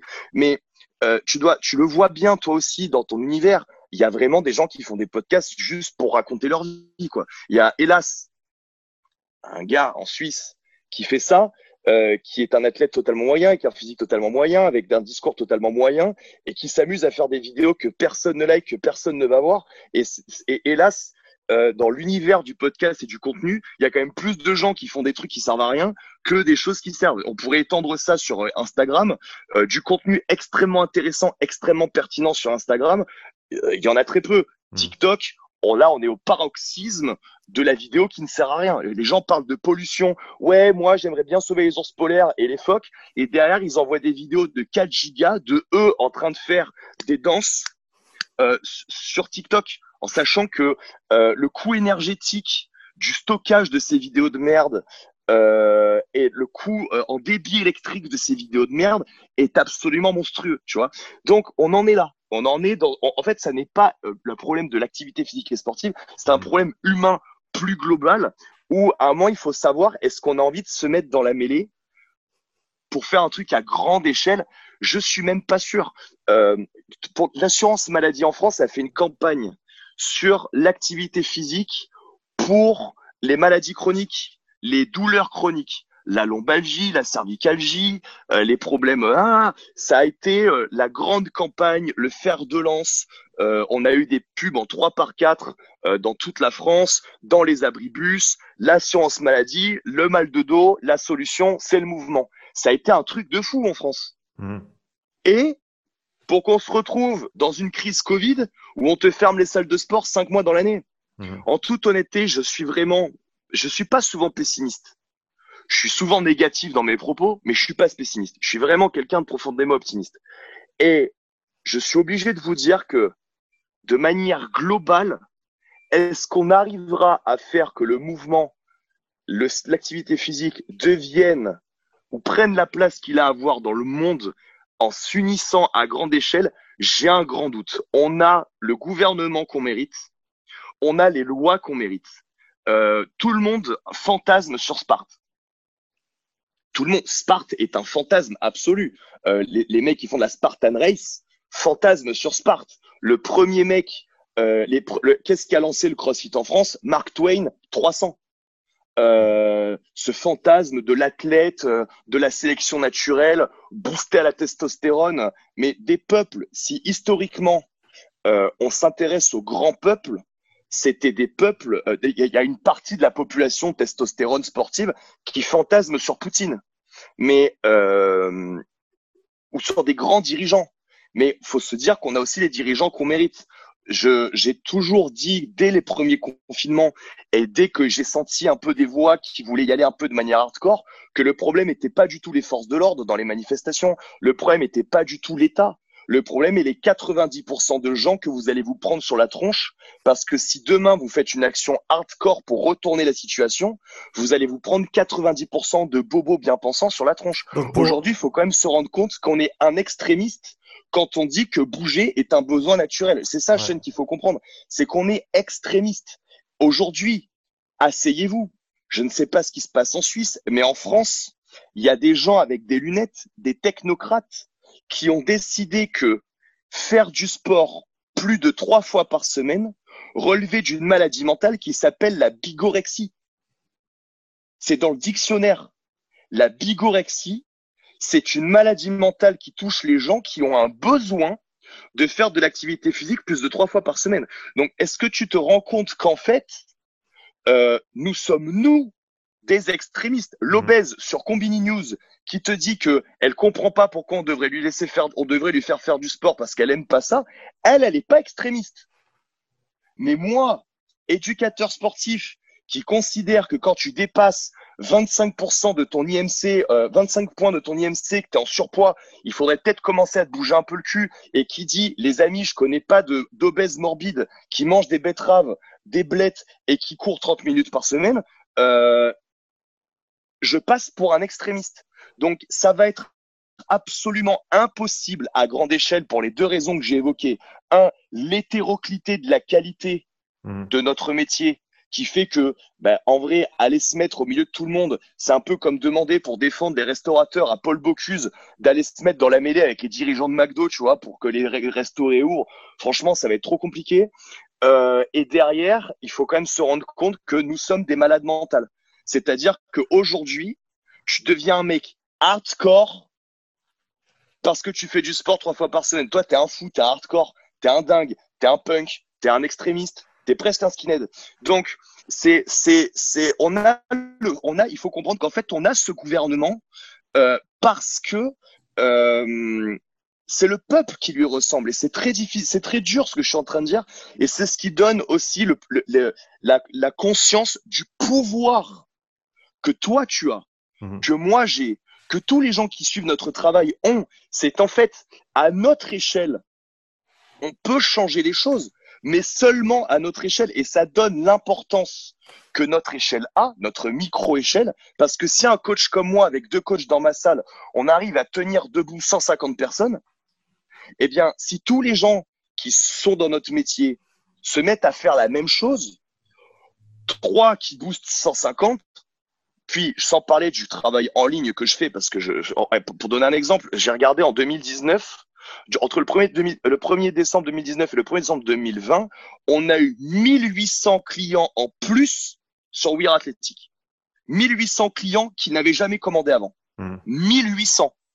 C'est-à-dire que quand un owner de coach, c'est pour ça que j'aimerais euh, rendre humble mes concurrents, euh, les amis, quand euh, vous faites des progs pour 20 personnes, moi j'ai 1800 clients différents de plus en 2020 qu'en 2019. J'aimerais que vous compreniez que je suis pas du tout dans votre sphère en fait. On n'est pas du tout au même niveau. Donc ne vous ne restez où vous êtes.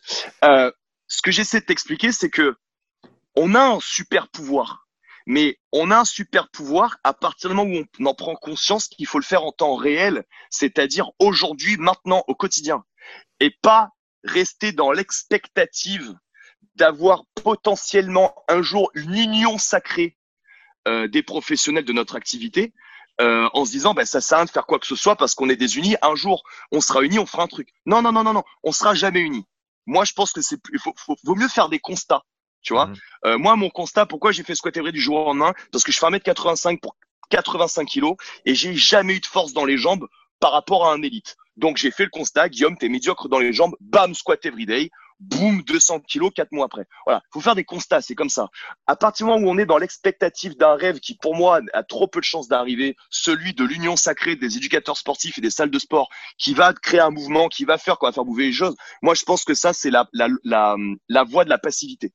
La voie de l'action, c'est OK, on sera jamais unis, mais par contre, je prends conscience que moi, dans ma salle, j'ai 200 clients, 50 clients, 3000 clients, et que à mon échelle, avec mon équipe, là, je peux commencer à bouger les choses. J'ai pas besoin d'attendre que dans ma ville, je prends l'exemple de mon pote de Bordeaux, qui a une salle avec un fichier client, enfin, il a trois salles, à peu près 1800 clients en moyenne dans chaque, ce qui fait euh, quand même quasiment, quasiment 6000 clients. Si lui, il attend de s'entendre avec toutes les salles de Bordeaux pour faire un mouvement, ça n'arrivera jamais. Par contre, aujourd'hui, il peut agir sur 6000 personnes avec son équipe de coach. Donc lui, il a un pouvoir à partir du moment où il devient en temps réel et qu'il va faire les choses maintenant. Est-ce que tu comprends où je veux en venir? Je ne sais pas si c'est très clair. C'est très très clair. Je pense que le, message il est, il est, clair et donc pour, euh, pour clore un petit peu ce chapitre, je veux passer à d'autres questions ensuite qu'on a eues sur, euh, sur Insta notamment. Pour clore un petit peu ce chapitre là sur la fermeture des salles, qu'est-ce qu'on peut faire de manière pratique en tant que coach pour faire avancer les choses? Il ne faut pas chercher à changer le système depuis les hauts. Il faut le faire en mode grassroots depuis le bas. Il faut faire chacun dans sa sphère de, de, réseau, de compétences. si on peut le faire avec trois clients, on le fait avec trois. Si on peut le faire avec 100 clients, on le fait avec 100. Mais il faut essayer de faire une différence à son échelle. Arrêter de se plaindre et de pointer, du doigt parce que ça nous mènera nulle part. Et, concrètement, faire quelque chose, même si c'est pas grand-chose, avec la meilleure intention euh, dans la tête et pour essayer d'avoir un effet positif sur la santé de tous les gens qu'on peut atteindre au travers de notre travail. Complètement. Et en toute honnêteté, avec tous les gens que je côtoie, tous les owners de salle, tous les gens du business, tous les gens que je côtoie, je connais personne. Je, assis-toi bien. Je connais personne qui n'a pas pu payer son loyer et ses charges en ayant pris soin de ses clients. Je ne vais pas parler des salles de fitness à la Fitness Park, à la Basic Fit que je ne connais pas, que je ne côtoie pas, donc je, ne vais pas parler de ce que je connais pas, d'accord mmh. euh, Sachant que eux ont des investissements matériels et des loyers dans des centres commerciaux qui doivent leur exploser euh, les charges fixes. Ça doit être quelque chose d'incommensurable, d'accord Soyons clairs. Mais dans mon réseau de coach que je que je que je côtoie, mmh. euh, je connais personne qui a crevé la gueule ouverte euh, à cause du Covid. Euh, moi, j'ai conservé 85% à peu près de mes chiffres d'affaires dans mes salles alors qu'on est fermé. Hmm. Mais attention ce qu'on a mis en place par contre, on rigole pas. On est tous les jours à la salle à 10 heures, euh, tous les jours 11 heures, on fait minimum 3 4 vidéos différentes. Tu vois ce que je veux dire? Hmm. euh, si vous faites les choses avec le cœur, moi ma salle est vide actuellement. Enfin, j'ai j'ai prêté euh, j'ai prêté jusqu'à mes rameurs. Euh, et, ce qui est, ce qui est, juste pour conclure là-dessus, ce qui est affligeant, c'est qu'à un moment, je, le répète, hein, je l'ai dit tout à l'heure, j'ai fait une vidéo pour aider les gens, pour aider les coachs, parce que moi, ça fait 8 ans, 10 ans que je suis là-dedans, et donc je savais que dans cette situation de crise, excusez-moi, je suis en train de chercher l'embout où je rentrais mon chargeur, euh, je savais que dans cette situation de crise, il y en a qui allaient pas forcément voir ce qui allait se passer, et à une époque, tout le monde me prenait pour un con jusqu'à ce que j'ai raison sur à peu près tout ce que je dise. Et là, d'un coup, euh, bah, les gens sont revenus en arrière. Ça a été le cas à l'époque sur euh, protocole de PM quand j'expliquais que tout le monde était en train de se péter dans notre sport, qu'il fallait arrêter. Euh, tout le monde m'a dit qu'il fallait que je la ferme et que j'étais personne pour parler, jusqu'à ce que maintenant tout le monde paye ma certification de PM parce qu'en fait j'avais raison, tu vois. Donc j'ai fait une vidéo à l'époque qui m'a, où je me suis vraiment fait massacrer. Hein. En France, ça a été vraiment, enfin pas par beaucoup de gens, mais alors ceux qui m'ont massacré, ils ont été bien virulents. Ils n'étaient pas nombreux, mais ils, se sont régalés. Où j'ai expliqué pourquoi fallait prêter son matos. Aujourd'hui, je pense qu'ils ont tous compris. Il y a personne qui fera une story après avoir vu cette vidéo en disant ouais c'est vrai, euh, je suis une connasse. Euh, j'ai bien vomi sur Guillaume Guillou au premier confinement quand il a dit qu'il fallait prêter son matos euh, et je le reconnais parce qu'en fait au deuxième confinement je l'ai fait. Personne, personne ne va dire ça. Mais moi par contre j'ai toujours les noms dans la tête et je sais que ces gens-là ont finalement fini par faire ce que j'ai fait, ce qui est très drôle. C'est-à-dire que, euh, comme Idriss Aberkan et d'autres avant lui, euh, ridicule, dangereux, évident. Hein euh, c'est ridicule, on va pas prêter notre matériel, on va quand même pas prêter des, des, des rameurs ou des dumbbells. Euh, après, ouais, ce serait quand même dangereux parce que les gens, on n'est pas avec eux, donc ils peuvent se faire mal avec une haltère de 15 kilos ou un rameur. Mmh, ouais, ouais, ouais. Et ben là, deuxième confinement, ben, c'est complètement évident. Évidemment qu'il faut leur prêter le matos. Mais n'oubliez pas, euh, mes chers amis, que au mois de mars euh, l'année dernière, vous m'avez bien vomi sur la tronche, alors que moi j'ai juste fait une vidéo pour vous aider, en vous disant attention ceux qui veulent pas prêter leur matériel et faire des choses pour leurs adhérents, quand vous allez prendre une extension du confinement et qu'il va falloir payer votre loyer, vous allez pleurer des larmes de sang. Moi aujourd'hui, je peux toujours payer, je peux toujours faire mes affaires, euh, je peux même investir du matériel et je peux, et ça c'est vrai, c'était vraiment mon seul objectif, mon seul et unique objectif, conserver mes emplois. Mmh. C'est-à-dire que, euh, comme je l'ai dit aussi précédemment, euh, ces gens-là étaient là avant la crise, ils seront là après la crise et il faut absolument pas que je les laisse tomber pendant euh, sous prétexte que euh, euh, bah, on a un peu moins d'argent, tu vois.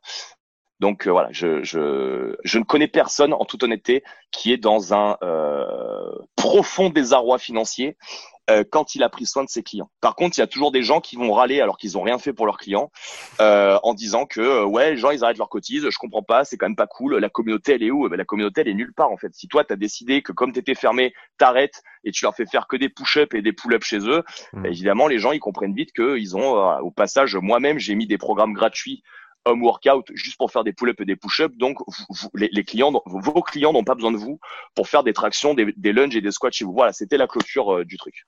Donc, le sujet sur lequel je voulais passer avec toi maintenant, quelques questions côté entraînement, donc faisons abstraction du Covid pour ça. Euh, comment, est-ce que tu décides quand travailler tes faiblesses et quand travailler tes forces dans un certain cycle d'entraînement à un certain moment de l'année? Quand, je te, dis ça, à quoi ça te fait penser et quels sont les paramètres qu'on doit considérer quand on décide quel aspect de nos compétences euh, on doit travailler en priorité? Euh,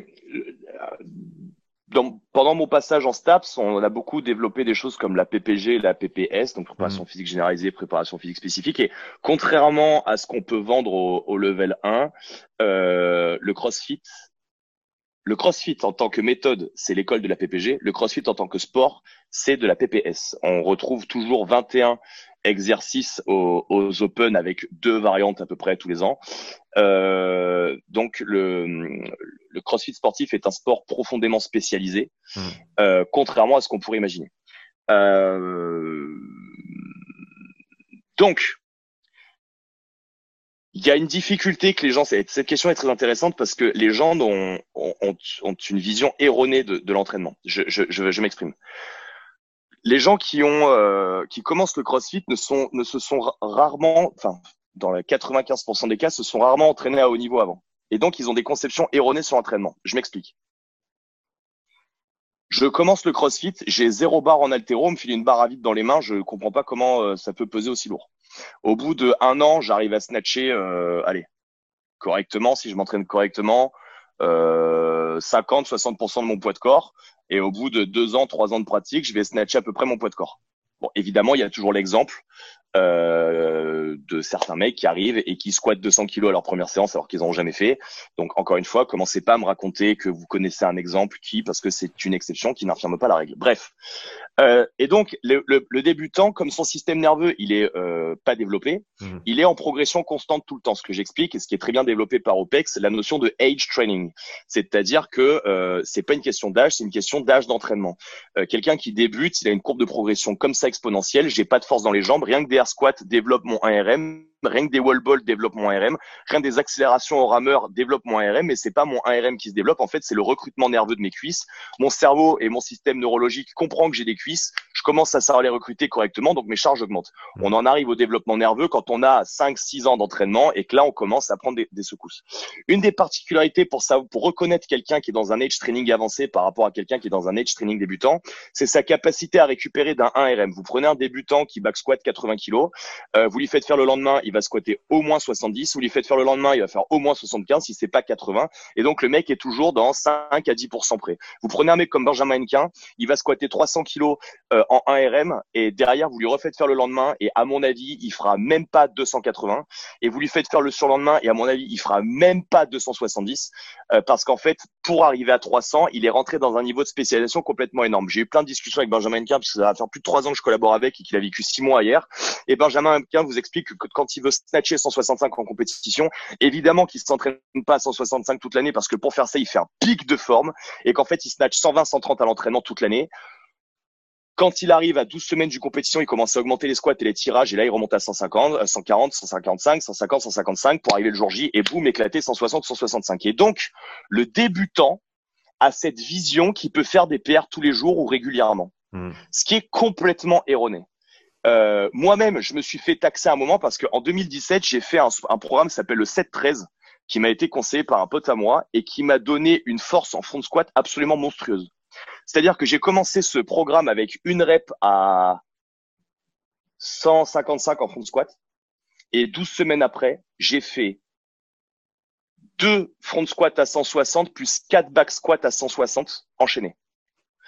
Euh, et évidemment, ben, je faisais la compétition à l'époque des French Throwdown. Et euh, ben, la, semaine où j'ai fini ce, ce, programme, la semaine même, tombe le qualifier des French Throwdown RM clean. Donc ben, ça tombe un mercredi. Moi, je sortais de ma séance de front squat. Je dis bah je vais essayer. Je fais 150 euh, en étant vraiment fatigué des cannes. Mais en fait, j'étais juste ultra spécialisé. Donc trois jours après, j'ai pris deux doses de booster, j'ai mis des genouillères et une ceinture et j'ai éclaté un 157, ce qui était en fait monstrueux. 2017, vous clinez 157. Je crois qu'il y a Stefano Sanga qui avait fait 159. Euh, enfin, par rapport à mon niveau qui n'est pas, qui est très très très loin des élites, euh, je suis passé pour le mec le plus dopé de la terre, euh, qui avait fait une perte forcément énorme. Au passage, derrière, j'avais tellement cliné lourd et mon qui était tellement dégueulasse que comme je suis un athlète intelligent, j'ai arrêté de faire de la force et j'ai fait tout un process de mobilité qui m'a fait perdre beaucoup en tension dans ma chaîne postérieure euh, et qui m'a par contre vachement dégagé. Vous voyez ce que je veux dire? Donc, euh, à l'époque, je clinais 157 et j'ai je snatchais une fois tous les six mois 105. Vous imaginez la dégueulasserie de ma technique euh, overhead. Par contre, j'avais des épaules de titan, voilà, donc tout ce qu'il faut pour cliner lourd. Euh, pendant une phase, donc j'ai arrêté de cliner. J'ai fait énormément de renforcement musculaire. J'ai fait énormément de mobilité, énormément de stretching. Ce qui fait qu'en fait, au passage, c'est l'année où j'ai rencontré Weightlifting 101, juste après. Donc, j'ai euh, augmenté mon snatch en un an et demi de 105 à 120. Par contre, mon clean, vu que je m'étais euh, vraiment euh, libéré en termes d'amplitude et donc que j'avais perdu pas mal de tension musculaire, euh, je, je, je clinais en 1 RM du jour dans les 140. Voilà, j'avais un 140, 145 régulier. Et il y a des gens qui sont venus m'expliquer que j'étais dopé parce que un jour j'ai fait 157 et qu'aujourd'hui à l'entraînement je galérais à faire 140. Ça, et, au passage, ce sont des coachs connus qui, qui, ont, qui ont raconté ça. J'essaie juste de vous expliquer qu'en fait euh, ça, ça prouve l'incompétence euh, d'un coach. Parce que ne pas comprendre qu'il y a des pics de forme, c'est ne pas comprendre qu'on a euh, un age training. En fait, moi, à l'époque 2017, ça faisait déjà six ans que je faisais du CrossFit. Euh, ça faisait déjà six ans que je m'entraînais en force. Donc, j'avais un age training très développé. Donc, comme d'hab, hein, comme là, j'ai fait 200 kilos en squat, par exemple, grâce à Squat Everyday. Derrière, j'ai vachement diminué le volume. Aujourd'hui, euh, en reprise, je fais un 160 avec pause, euh, 170, 175 difficile euh, parce que je suis en reprise. Je suis pas du tout à mon pic de forme. Et on en arrive aux proportions que j'ai expliquées sur Benjamin Henkin, 165 en compétition, 120 à l'entraînement. On en arrive dans les mêmes rapports. Derrière, je vais me respécialiser. Dans deux semaines, je vais resquatter 180 comme ça. Dans deux mois, je vais resquatter 190 comme ça. Et dans trois mois, je resquatte 200. Mais Et donc, on en arrive toujours à ce rapport de 12 semaines. Tu vois ce que je veux dire? Mmh. Mais l'erreur que font les gens pour la notion de travail de points faibles et de points forts, parce que ne croyez pas que je divague en ayant oublié la question de base, c'est que, en fait, comme vous croyez qu'on peut garder euh, une intensité nerveuse très élevée parce que c'est ce que vous avez vécu pendant vos trois premières années d'entraînement, vous refusez à un moment de déconstruire pour reconstruire. Et il faut quand même reconnaître qu'à un moment où on va faire vraiment de la vraie force pour vraiment passer un cap, la force n'est pas la vitesse. Donc, vous allez faire un cycle de squat sur cinq ou six mois et vous allez prendre plus 20 en squat, mais derrière, vous serez un peu plus lent. Donc, derrière, par exemple, vos barres d'altéro, vous n'allez pas forcément bien les vivre. En fin de squat everyday, je me suis tapé un Murph avec ma salle. Euh, autant vous dire que les 300 air squats, alors que j'avais pas fait d'hypertrophie depuis, euh, enfin d'hypertrophie là carrément, on est dans l'hypertrophie sarcoplasmique, donc on est euh, très très loin dans le spectre de, de l'endurance. derrière les 1 km 6, bon, euh, j'ai pas passé un moment super agréable. Euh, mais je me suis pas dit ouais, mon cycle de squat il sert à rien. Regarde, je suis une brêle à Murph. bon ben bah, c'est parti, je refais que des Murphs, j'arrête le squat. Pas du tout. Euh, euh, il faut savoir que pour gagner, dans certains aspects, il faut savoir un peu perdre. Euh, endurance de force, force vitesse, vitesse, endurance, ce sont des curseurs et vous pouvez pas développer tous les aspects du spectre en même temps. Il va mmh. falloir tirer un peu l'un, accepter que ça redescende un peu pendant que vous tirez un peu les autres. Et en fait, votre progression va pas faire ça ou va pas faire ça, ça, ça, ça. Votre progression va faire ça, ça, ça, ça, ça. Et aujourd'hui, par exemple, je fais quand même Murph beaucoup plus vite qu'il y a huit ans, tout en squattant euh, tout en n'étant pas spécialisé sur du WOD, euh, tout en squattant beaucoup plus euh, qu'il y a quelques années. Donc, de manière générale, mes performances ont augmenté. Après, j'accepte de ne pas toujours être au top au maximum. Donc, déjà, pour accepter de travailler ses points faibles, il va falloir accepter de pas être au top. Si demain, vous reprenez votre, vos points faibles en gymnastique, il va falloir accepter que le bar muscle up, que vous passiez un bras après l'autre en chicken wings de manière dégueulasse, il faut plus le passer. Donc, vous allez vous retrouver dans une phase où vous risquez de ne plus passer ça. La semaine dernière, j'ai reçu deux mecs en coaching week dont un qui m'a demandé de lui corriger ses muscle-up. Pendant 20 minutes, il n'en a pas passé un. Parce que je lui ai appris à arrêter de compenser son manque de presse sur la barre par le fait de plier ses hanches. Et donc, il est resté en bas de la barre à regarder la barre pendant 20 minutes jusqu'à ce qu'il comprenne ce que je lui demande et qu'il me fasse un muscle-up parfait. Mais il a fallu qu'il passe par cette phase de 20 minutes de frustration. Hmm. Et j'ai envie de vous dire, lui, c'était que 20 minutes. Il y a des gens, ils vont devoir arrêter de faire ce qu'ils savent faire pendant deux mois pour ensuite passer un cap. C'est une thèse qui est développée dans euh, Chasing the Excellence de Ben Bergeron, où il explique par rapport à Catherine Tanja que euh, une fois qu'elle a gagné les Games, euh, ils se sont aperçus que ces bar muscle-up étaient vraiment une faiblesse. Donc, elle a repris des programmations où elle les faisait que un par un, jusqu'à les faire deux par deux, jusqu'à les faire dix par dix. Euh, mais elle a dû accepter à un moment d'arrêter d'enchaîner des bar muscle-up euh, comme une folle parce que c'était mal fait. Et elle a dû redéconstruire, accepter de les faire que par un. Donc, je pense que pour pouvoir déjà savoir quand travailler ses points faibles et ses points forts, il va falloir accepter de perdre un petit peu. Un peu comme, pour, pour vous donner une image, dans mon parcours, moi, j'étais par exemple très bon en boxe thaïlandaise et pour me développer euh, dans le MMA, je suis allé prendre des cours de lutte mais le problème, c'est que la boxe thaïlandaise, dans la lutte, ça vous sert à rien, en fait. Vous avez des postures qui sont pas du tout adaptées. Vous avez des placements de corps qui sont pas du tout adaptés. Vous avez des réflexes qui sont pas du tout adaptés. Donc, il faut accepter euh, ben, de faire la serpillère sur le tatami de mecs qui, eux, sont spécialisés dans leur domaine pour pouvoir apprendre. Et il faut pas être frustré de pas pouvoir faire ce que vous savez faire.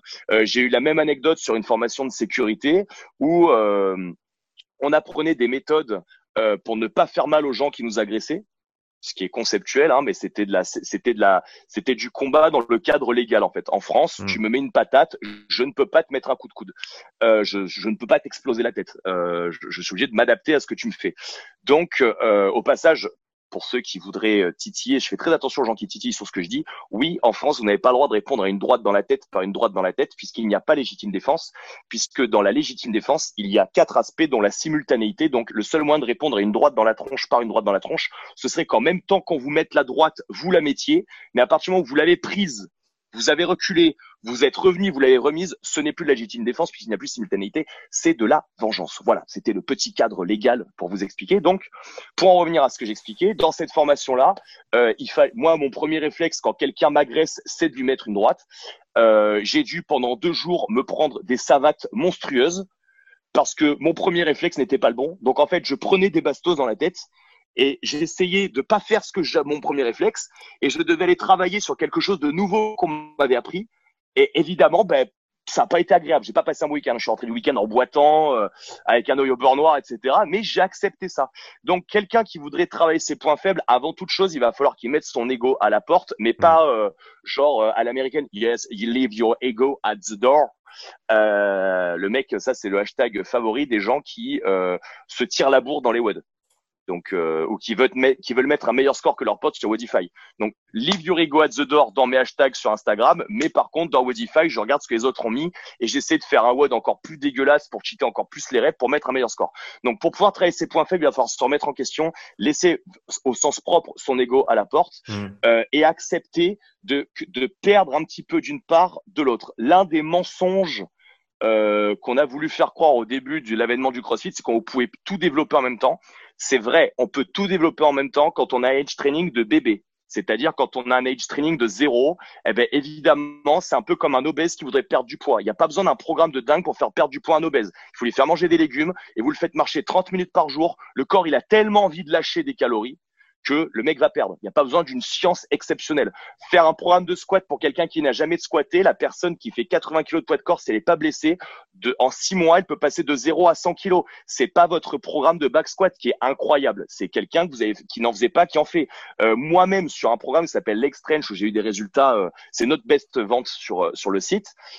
j'ai des gens qui m'ont, qui sont revenus vers moi en disant, Guillaume, c'est incroyable, ton programme m'a fait prendre 40 kilos je suis tout à fait conscient que j'ai pas fait prendre 40 kilos à quelqu'un qui squattait déjà 200 kilos et qui est monté à 240 en 5 mois. Ça, j'en suis conscient. Le mec est content d'avoir fait plus 40, mais je sais pertinemment que c'est un gars qui squattait 60, il a squatté 5 mois, il est monté à 100. Mais euh, c'est pas mon programme qui est exceptionnel. Ce qui a, moi, je dis toujours, de toute façon, je ne vends pas de programme exceptionnel, je vends du travail. L'extrême, c'est pas un programme exceptionnel de squat, c'est un programme qui vous fait squatter trois fois par semaine pendant trois ans, euh, pendant cinq mois, pardon trois fois par semaine pendant cinq mois, tu avais un squat, t'en as un autre. Basta. Hmm. C'est clair. Si tu squattais pas avant, tu squattes trois fois par semaine pendant cinq mois, c'est réglé. Quelqu'un qui n'a pas de cardio, il prend ses baskets, il va courir trois fois cinq kilomètres par semaine pendant trois mois. Il avait un cardio avant, il aura un cardio après. C'est pas le fait, c'est pas mon idée qui est géniale de lui dire, tiens, et si tu allais courir cinq bornes par semaine, hmm, un jour sur deux. Tiens, ça, je pense que c'est un programme faramineux. Pas du tout, c'est le pouvoir de l'habitude. On en revient à ce qu'on disait tout à l'heure. Mmh. Donc, euh, il va falloir euh, accepter euh, pour développer ses points faibles de perte. Ça se fait donc loin des compétitions. Pour répondre de manière plus précise à la question, ça se fait loin des compétitions en PPG. Quel meilleur moyen qu'un bon confinement qui va de toute façon nous éclater le planning de compétition intéressante avant très longtemps quelle meilleure occasion de le faire que maintenant Et au passage, dernier truc, encore une fois qui revient sur le pouvoir de l'habitude. Donc le pouvoir de l'habitude, ce fameux pouvoir de l'habitude, c'est que euh, moi j'ai réussi à, faire taire pas mal de, points faibles. Euh, même si j'en ai encore comme tout humain, euh, sur le fait de faire les choses tous les jours. On est ce qu'on fait. Et ça, c'est quelque chose qui est euh, assez intéressant parce que ça nous fait découvrir euh, des, des, des, choses comme la discipline, euh, comme le pouvoir de ça. On dit toujours, bah, d'ailleurs je crois que vous avez fait un petit post qui s'appelait euh, la liberté et discipline ou la discipline et liberté. Mmh.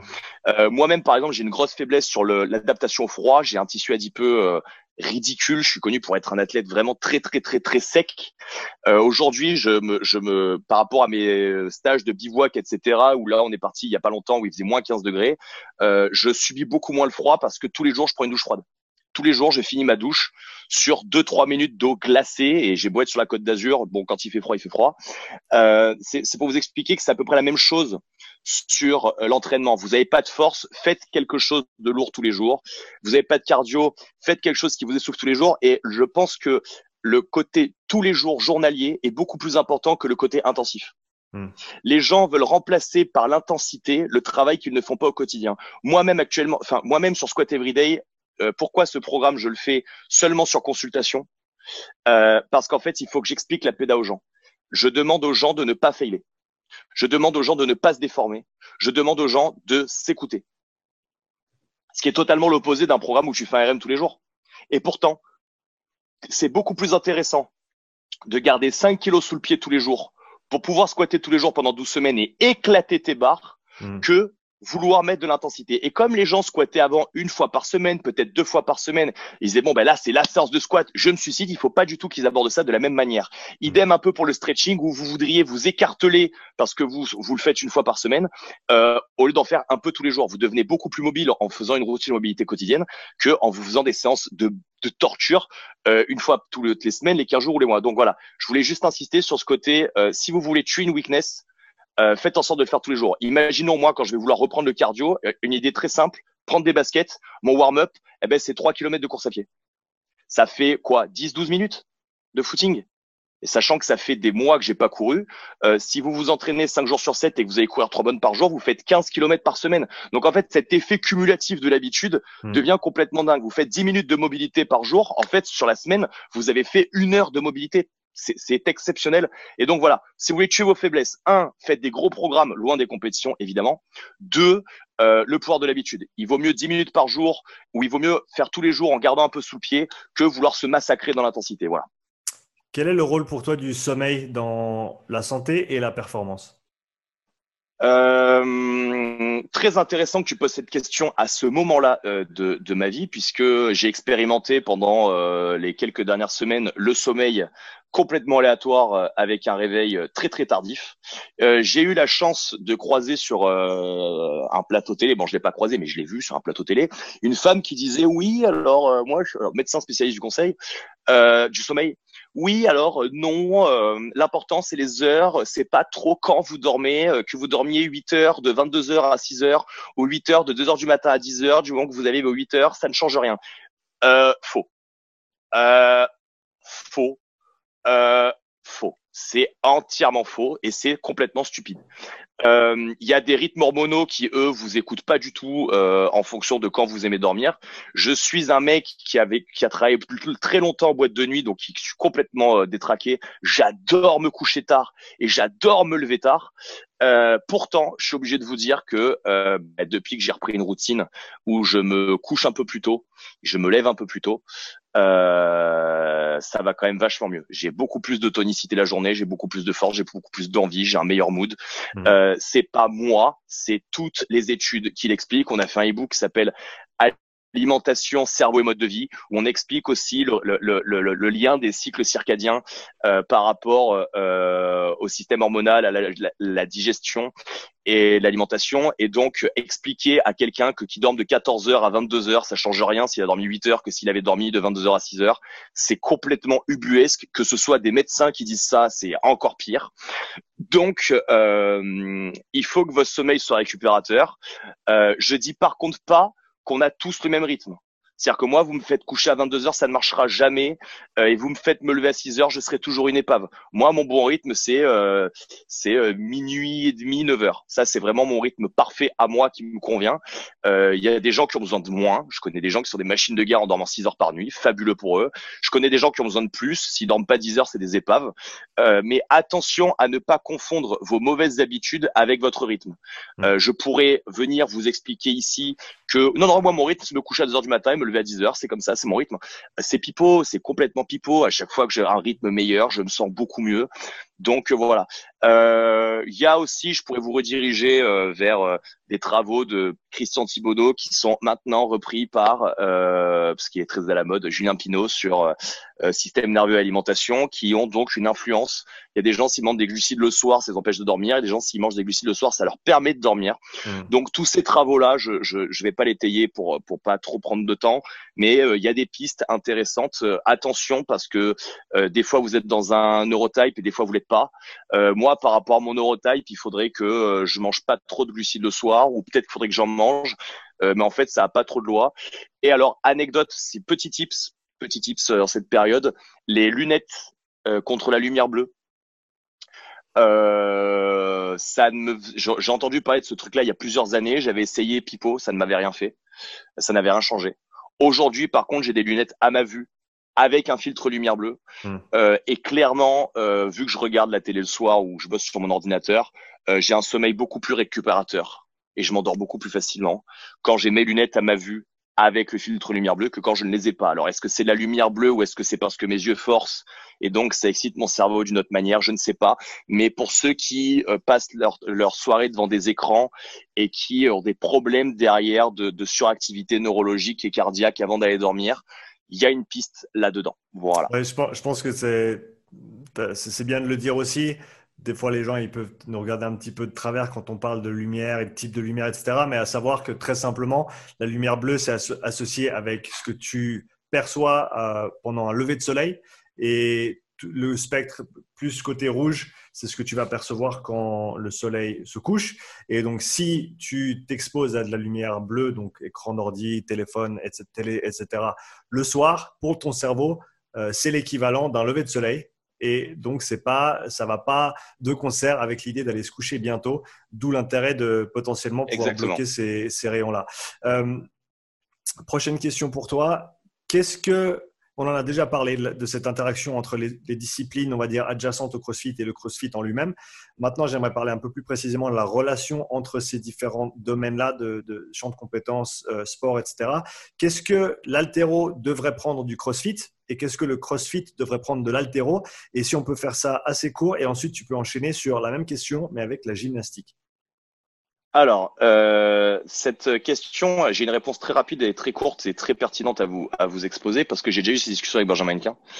Et euh, l'anecdote, c'est que Benjamin Hennequin, je l'ai rencontré et euh, je suis allé le voir à son club. C'était lui qui m'a contacté parce qu'il savait que j'étais à Bordeaux et il m'a accueilli comme si j'étais un, une superstar du CrossFit, alors que pas du tout. Moi, j'étais face à mon idole de l'altéro que je suivais même avant le CrossFit. Euh, et c'est lui qui me fait un accueil euh, de ponte. Euh, bon bref, la situation était complètement folle.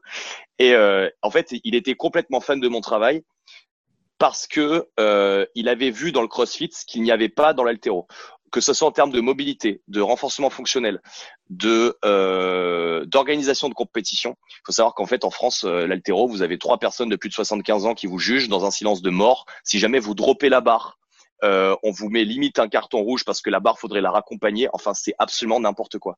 À l'opposé du spectre, en gros, pour vous expliquer, vous avez mis le Coca-Cola qui explose la barre, qui fait des danses en hurlant comme un malade mental. Je pense que s'il y avait plus de gens comme ça et plus d'ambiance, il y aurait plus de monde, de gens dans les compétitions altéro. Mais bon, bref, voilà, c'est pas que mon avis, c'est aussi celui de Benjamin. Donc, on s'est posé la question et donc, bah, lui, direct dans la première discussion que avec Benjamin, me disait, mais Guillaume, mais, mais bien sûr que ce que tu fais, c'est génial et puisque vous faites en CrossFit, c'est génial. Vous avez trop d'avance, euh, la mobilité articulaire, vos échauffements, les trucs que vous faites avec les rouleaux, votre aspect de la mobilité, euh, l'ambiance, l'organisation de compétition, etc. Donc tu vois, en cinq minutes, je peux te résumer ce que Benjamin Henkin trouvait de fabuleux dans le CrossFit et qu'il n'y avait pas du tout dans euh, dans l'haltérophilie. Donc en termes de discipline, toutes ces mmh. choses-là peuvent s'échanger. À l'autre, à l'opposé, euh, le CrossFit doit s'inspirer de la discipline, de l'aspect de répétition, du arrêter de faire moins bien que le meilleur qu'on puisse faire. Parce qu'un haltérophile, un vrai haltéro, hein, qui loupe une barre à 80%, c'est un drame. Enfin, moi, j'ai déjà vu euh, Benjamin louper 120 au snatch. Euh, fallait pas trop lui poser une question de merde à ce moment-là parce que je pense que la barre de snatch vous la prenez dans la tronche. Donc euh, c'est d'ailleurs il la loupe, il hurle, il la reprend, il la remet, d'accord?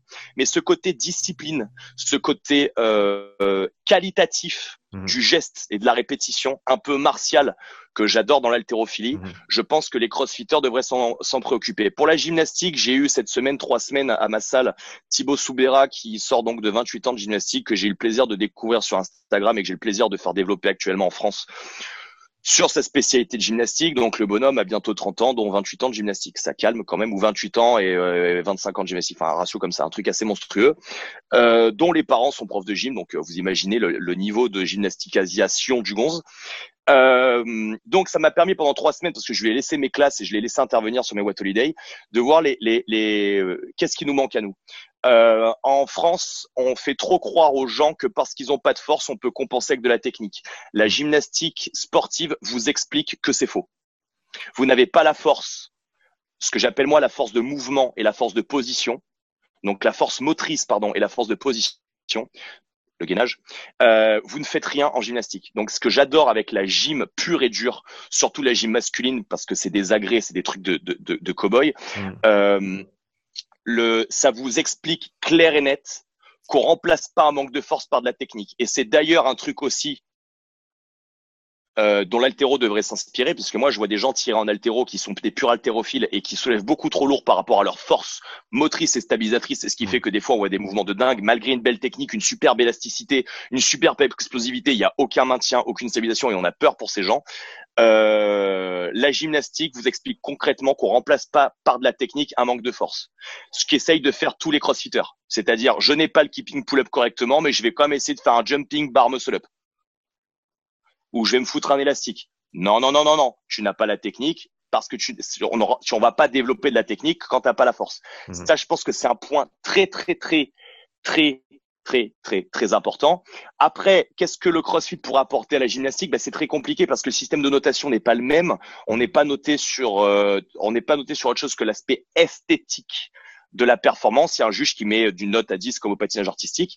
Donc, c'est très compliqué puisque, par exemple, eux vont être dans une notion de contrôle et de démonstration de, de ce contrôle et de la, de la beauté esthétique du geste, tandis que nous, on va être dans une approche beaucoup plus fonctionnelle. Euh, nous, je, je, le répète tout le temps, euh, euh, Alizé Andréani euh, marche extrêmement vite sur les mains. Pourtant, elle a pas forcément la jambe super droite. À un moment, euh, euh, euh, pourtant, c'est une pure gymnaste avec un niveau exceptionnel de gymnastique. Et vous avez Rich Froning qui gagne les games en écrasant tout le monde sur un handstand walk alors qu'il est complètement scorpion. Et en fait, le mec ne marche pas sur les mains, il court sur les mains parce qu'en fait, il a un déséquilibre complet. Et le mec se prendrait un zéro en gymnastique. Donc tous les gens qui suivent déjà la gymnastique vous disent ah non, il faut complètement garder un équilibre avec les jambes complètement verticales parce que c'est comme ça qu'on apprend en gym. Taisez-vous, taisez-vous, l'objectif de la gymnastique handstand en CrossFit, c'est de réduire le temps sous tension et d'aller le plus vite possible au chronomètre. Donc j'ai pas le temps en fait de et en fait on, marche sur les mains comme on marche debout, c'est-à-dire que la marche c'est une succession de déséquilibres successifs vers l'avant, ce qui est carrément à distinguer en plus. On pourrait aller jusqu'à la course sur les mains, ce que fait des gars comme Rich Froning. Ces mecs sont sur un appui constamment et même pas sur deux. Mmh. Donc là, c'est carrément un déséquilibre successif à un appui. C'est la définition de la course à pied. Donc, à partir du moment où on comprend que marcher sur les mains, c'est un déséquilibre et qu'on n'est pas là euh, pour faire un truc esthétique. Enfin, là, on n'est pas sur des anneaux, on n'est pas sur une poutre, on n'est pas là pour démonter du contrôle, on est là pour raser tout le monde aller le plus vite possible et se taxer les moins les épaules. Et là, je suis désolé, c'est le déséquilibre le plus important qui permet de faire ça. D'accord? Donc, euh, on peut pas expliquer aux gymnastes qu'il faut marcher sur les mains comme nous, mais les gymnastes vont avoir quand même du mal à s'intégrer dans le CrossFit s'ils oublient l'aspect fonctionnel. Mmh. Euh, ah, pour, pour vous donner un exemple très très court, pour essayer de faire très court, ce serait comme si un moniteur de sport de combat en boxe spécialisé boxe anglaise essaie d'aller euh, expliquer que la meilleure manière de mettre hors combat euh, un relou de boîte de nuit à des videurs, c'est la boxe anglaise. Il va y avoir un problème, c'est que si vous dites à tous les videurs de France de mettre des gauches, droites, euh, crochets, uppercut dans la tête des clients relous, euh, ils vont tous finir en prison en fait. Donc à un moment, vous avez votre spécialité, vous voulez intervenir dans un domaine, mais il faut prendre en compte la spécialité, euh, prendre un moniteur de, de tir sportif olympique où le mec tire à 10 mètres euh, un plomb toutes les 25 secondes pour expliquer à un mec du raid comment il doit tirer dans une prise d'otage, euh, vous comprenez que dit comme ça, ça n'a aucun sens. donc, on a tous des choses à apprendre, mais peut-être que la gymnastique apportera beaucoup plus dans le contexte euh, CrossFit. Euh, et je pense que c'est pour ça que les gymnastes ont aussi pas mal de mal à s'implanter dans le CrossFit parce qu'ils sont, ils, veulent garder leur logique de compétition de gymnastique qui n'est pas notre logique à nous de pratique et mmh. qui est qui autre dans la majeure partie des cas s'intéresse au développement technique d'un aspect du CrossFit que les compétiteurs. Pas beaucoup. Moi, en général, quand je fais mes stages d'entraînement, je me rends compte que la plupart, euh, dans la grande majorité, sont quand même des gens qui à leur niveau, mais serait intéressant de ces quatre pour faire une petite compétition. Hein. Donc, euh, donc c'est vrai que si là vous rentrez dans votre logique compétitive euh, gymnastique, dans notre logique compétitive à nous, il y a un moment où ça ne fit pas. Mhm. Voilà. Dernière question pour toi, Guillaume. Aujourd'hui, on a à peu près 2-3 minutes pour y répondre. Quel est, euh, à part les, quelques avancées, les, les, développements que tu as mentionnés, notamment sur ton site, sur tes différentes programmations, quel est le projet 2021 dont tu te réjouis le plus pour toi? Euh, le projet 2021 qui m'excite le plus et qui carrément me demande euh, des efforts pour rester ancré dans le CrossFit, tellement ça m'amuse, c'est mon projet d'aguerrissement. Euh, aujourd'hui, j'ai passé toute l'année 2021 à expliquer que la société actuelle tendait par une, une nouvelle mode de la fragilité, où c'était très trendy de se montrer fragile, trop émotionnel, trop hors de forme. voilà, il y a une, une, une bobo gauchisation de la population mmh. qui qui réfute le mal dans ce qu'il est.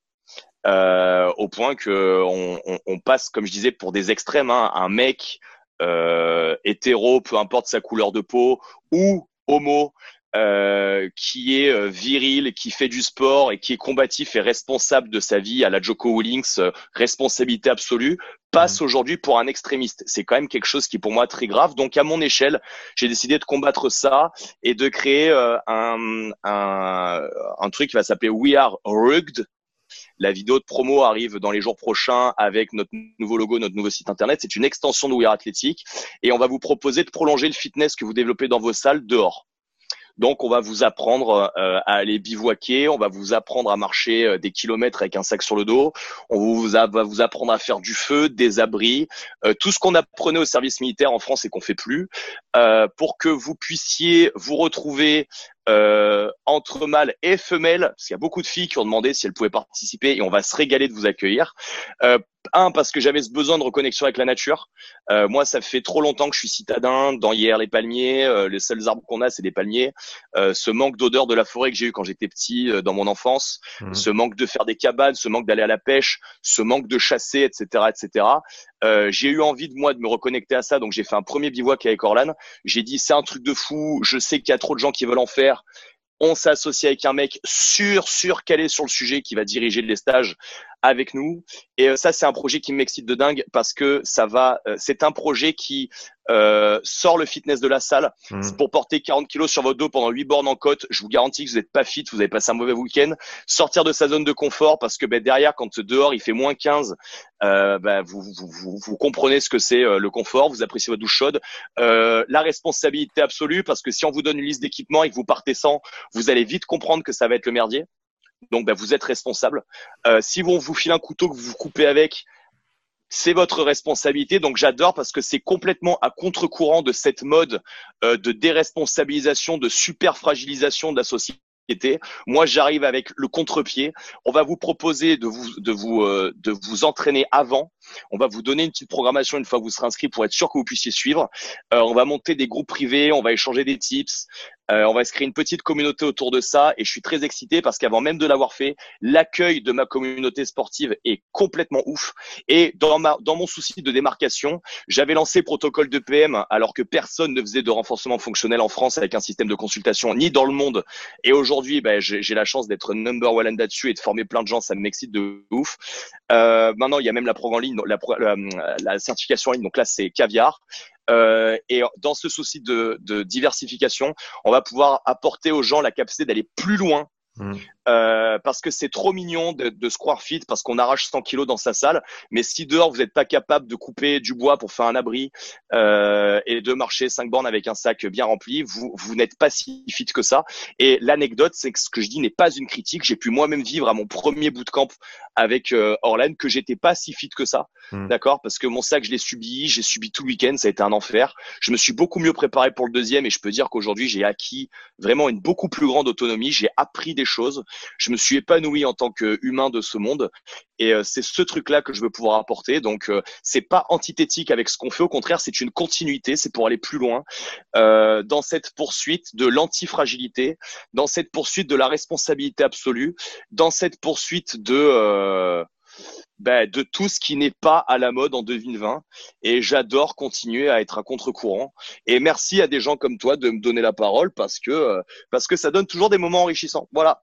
Donc 2021, retour aux sources pour Guillaume et euh, toute la communauté. Merci encore une fois d'avoir accepté cette deuxième invitation sur le podcast. Je te souhaite une très bonne journée et à tout bientôt. À très bientôt les amis. Bye bye.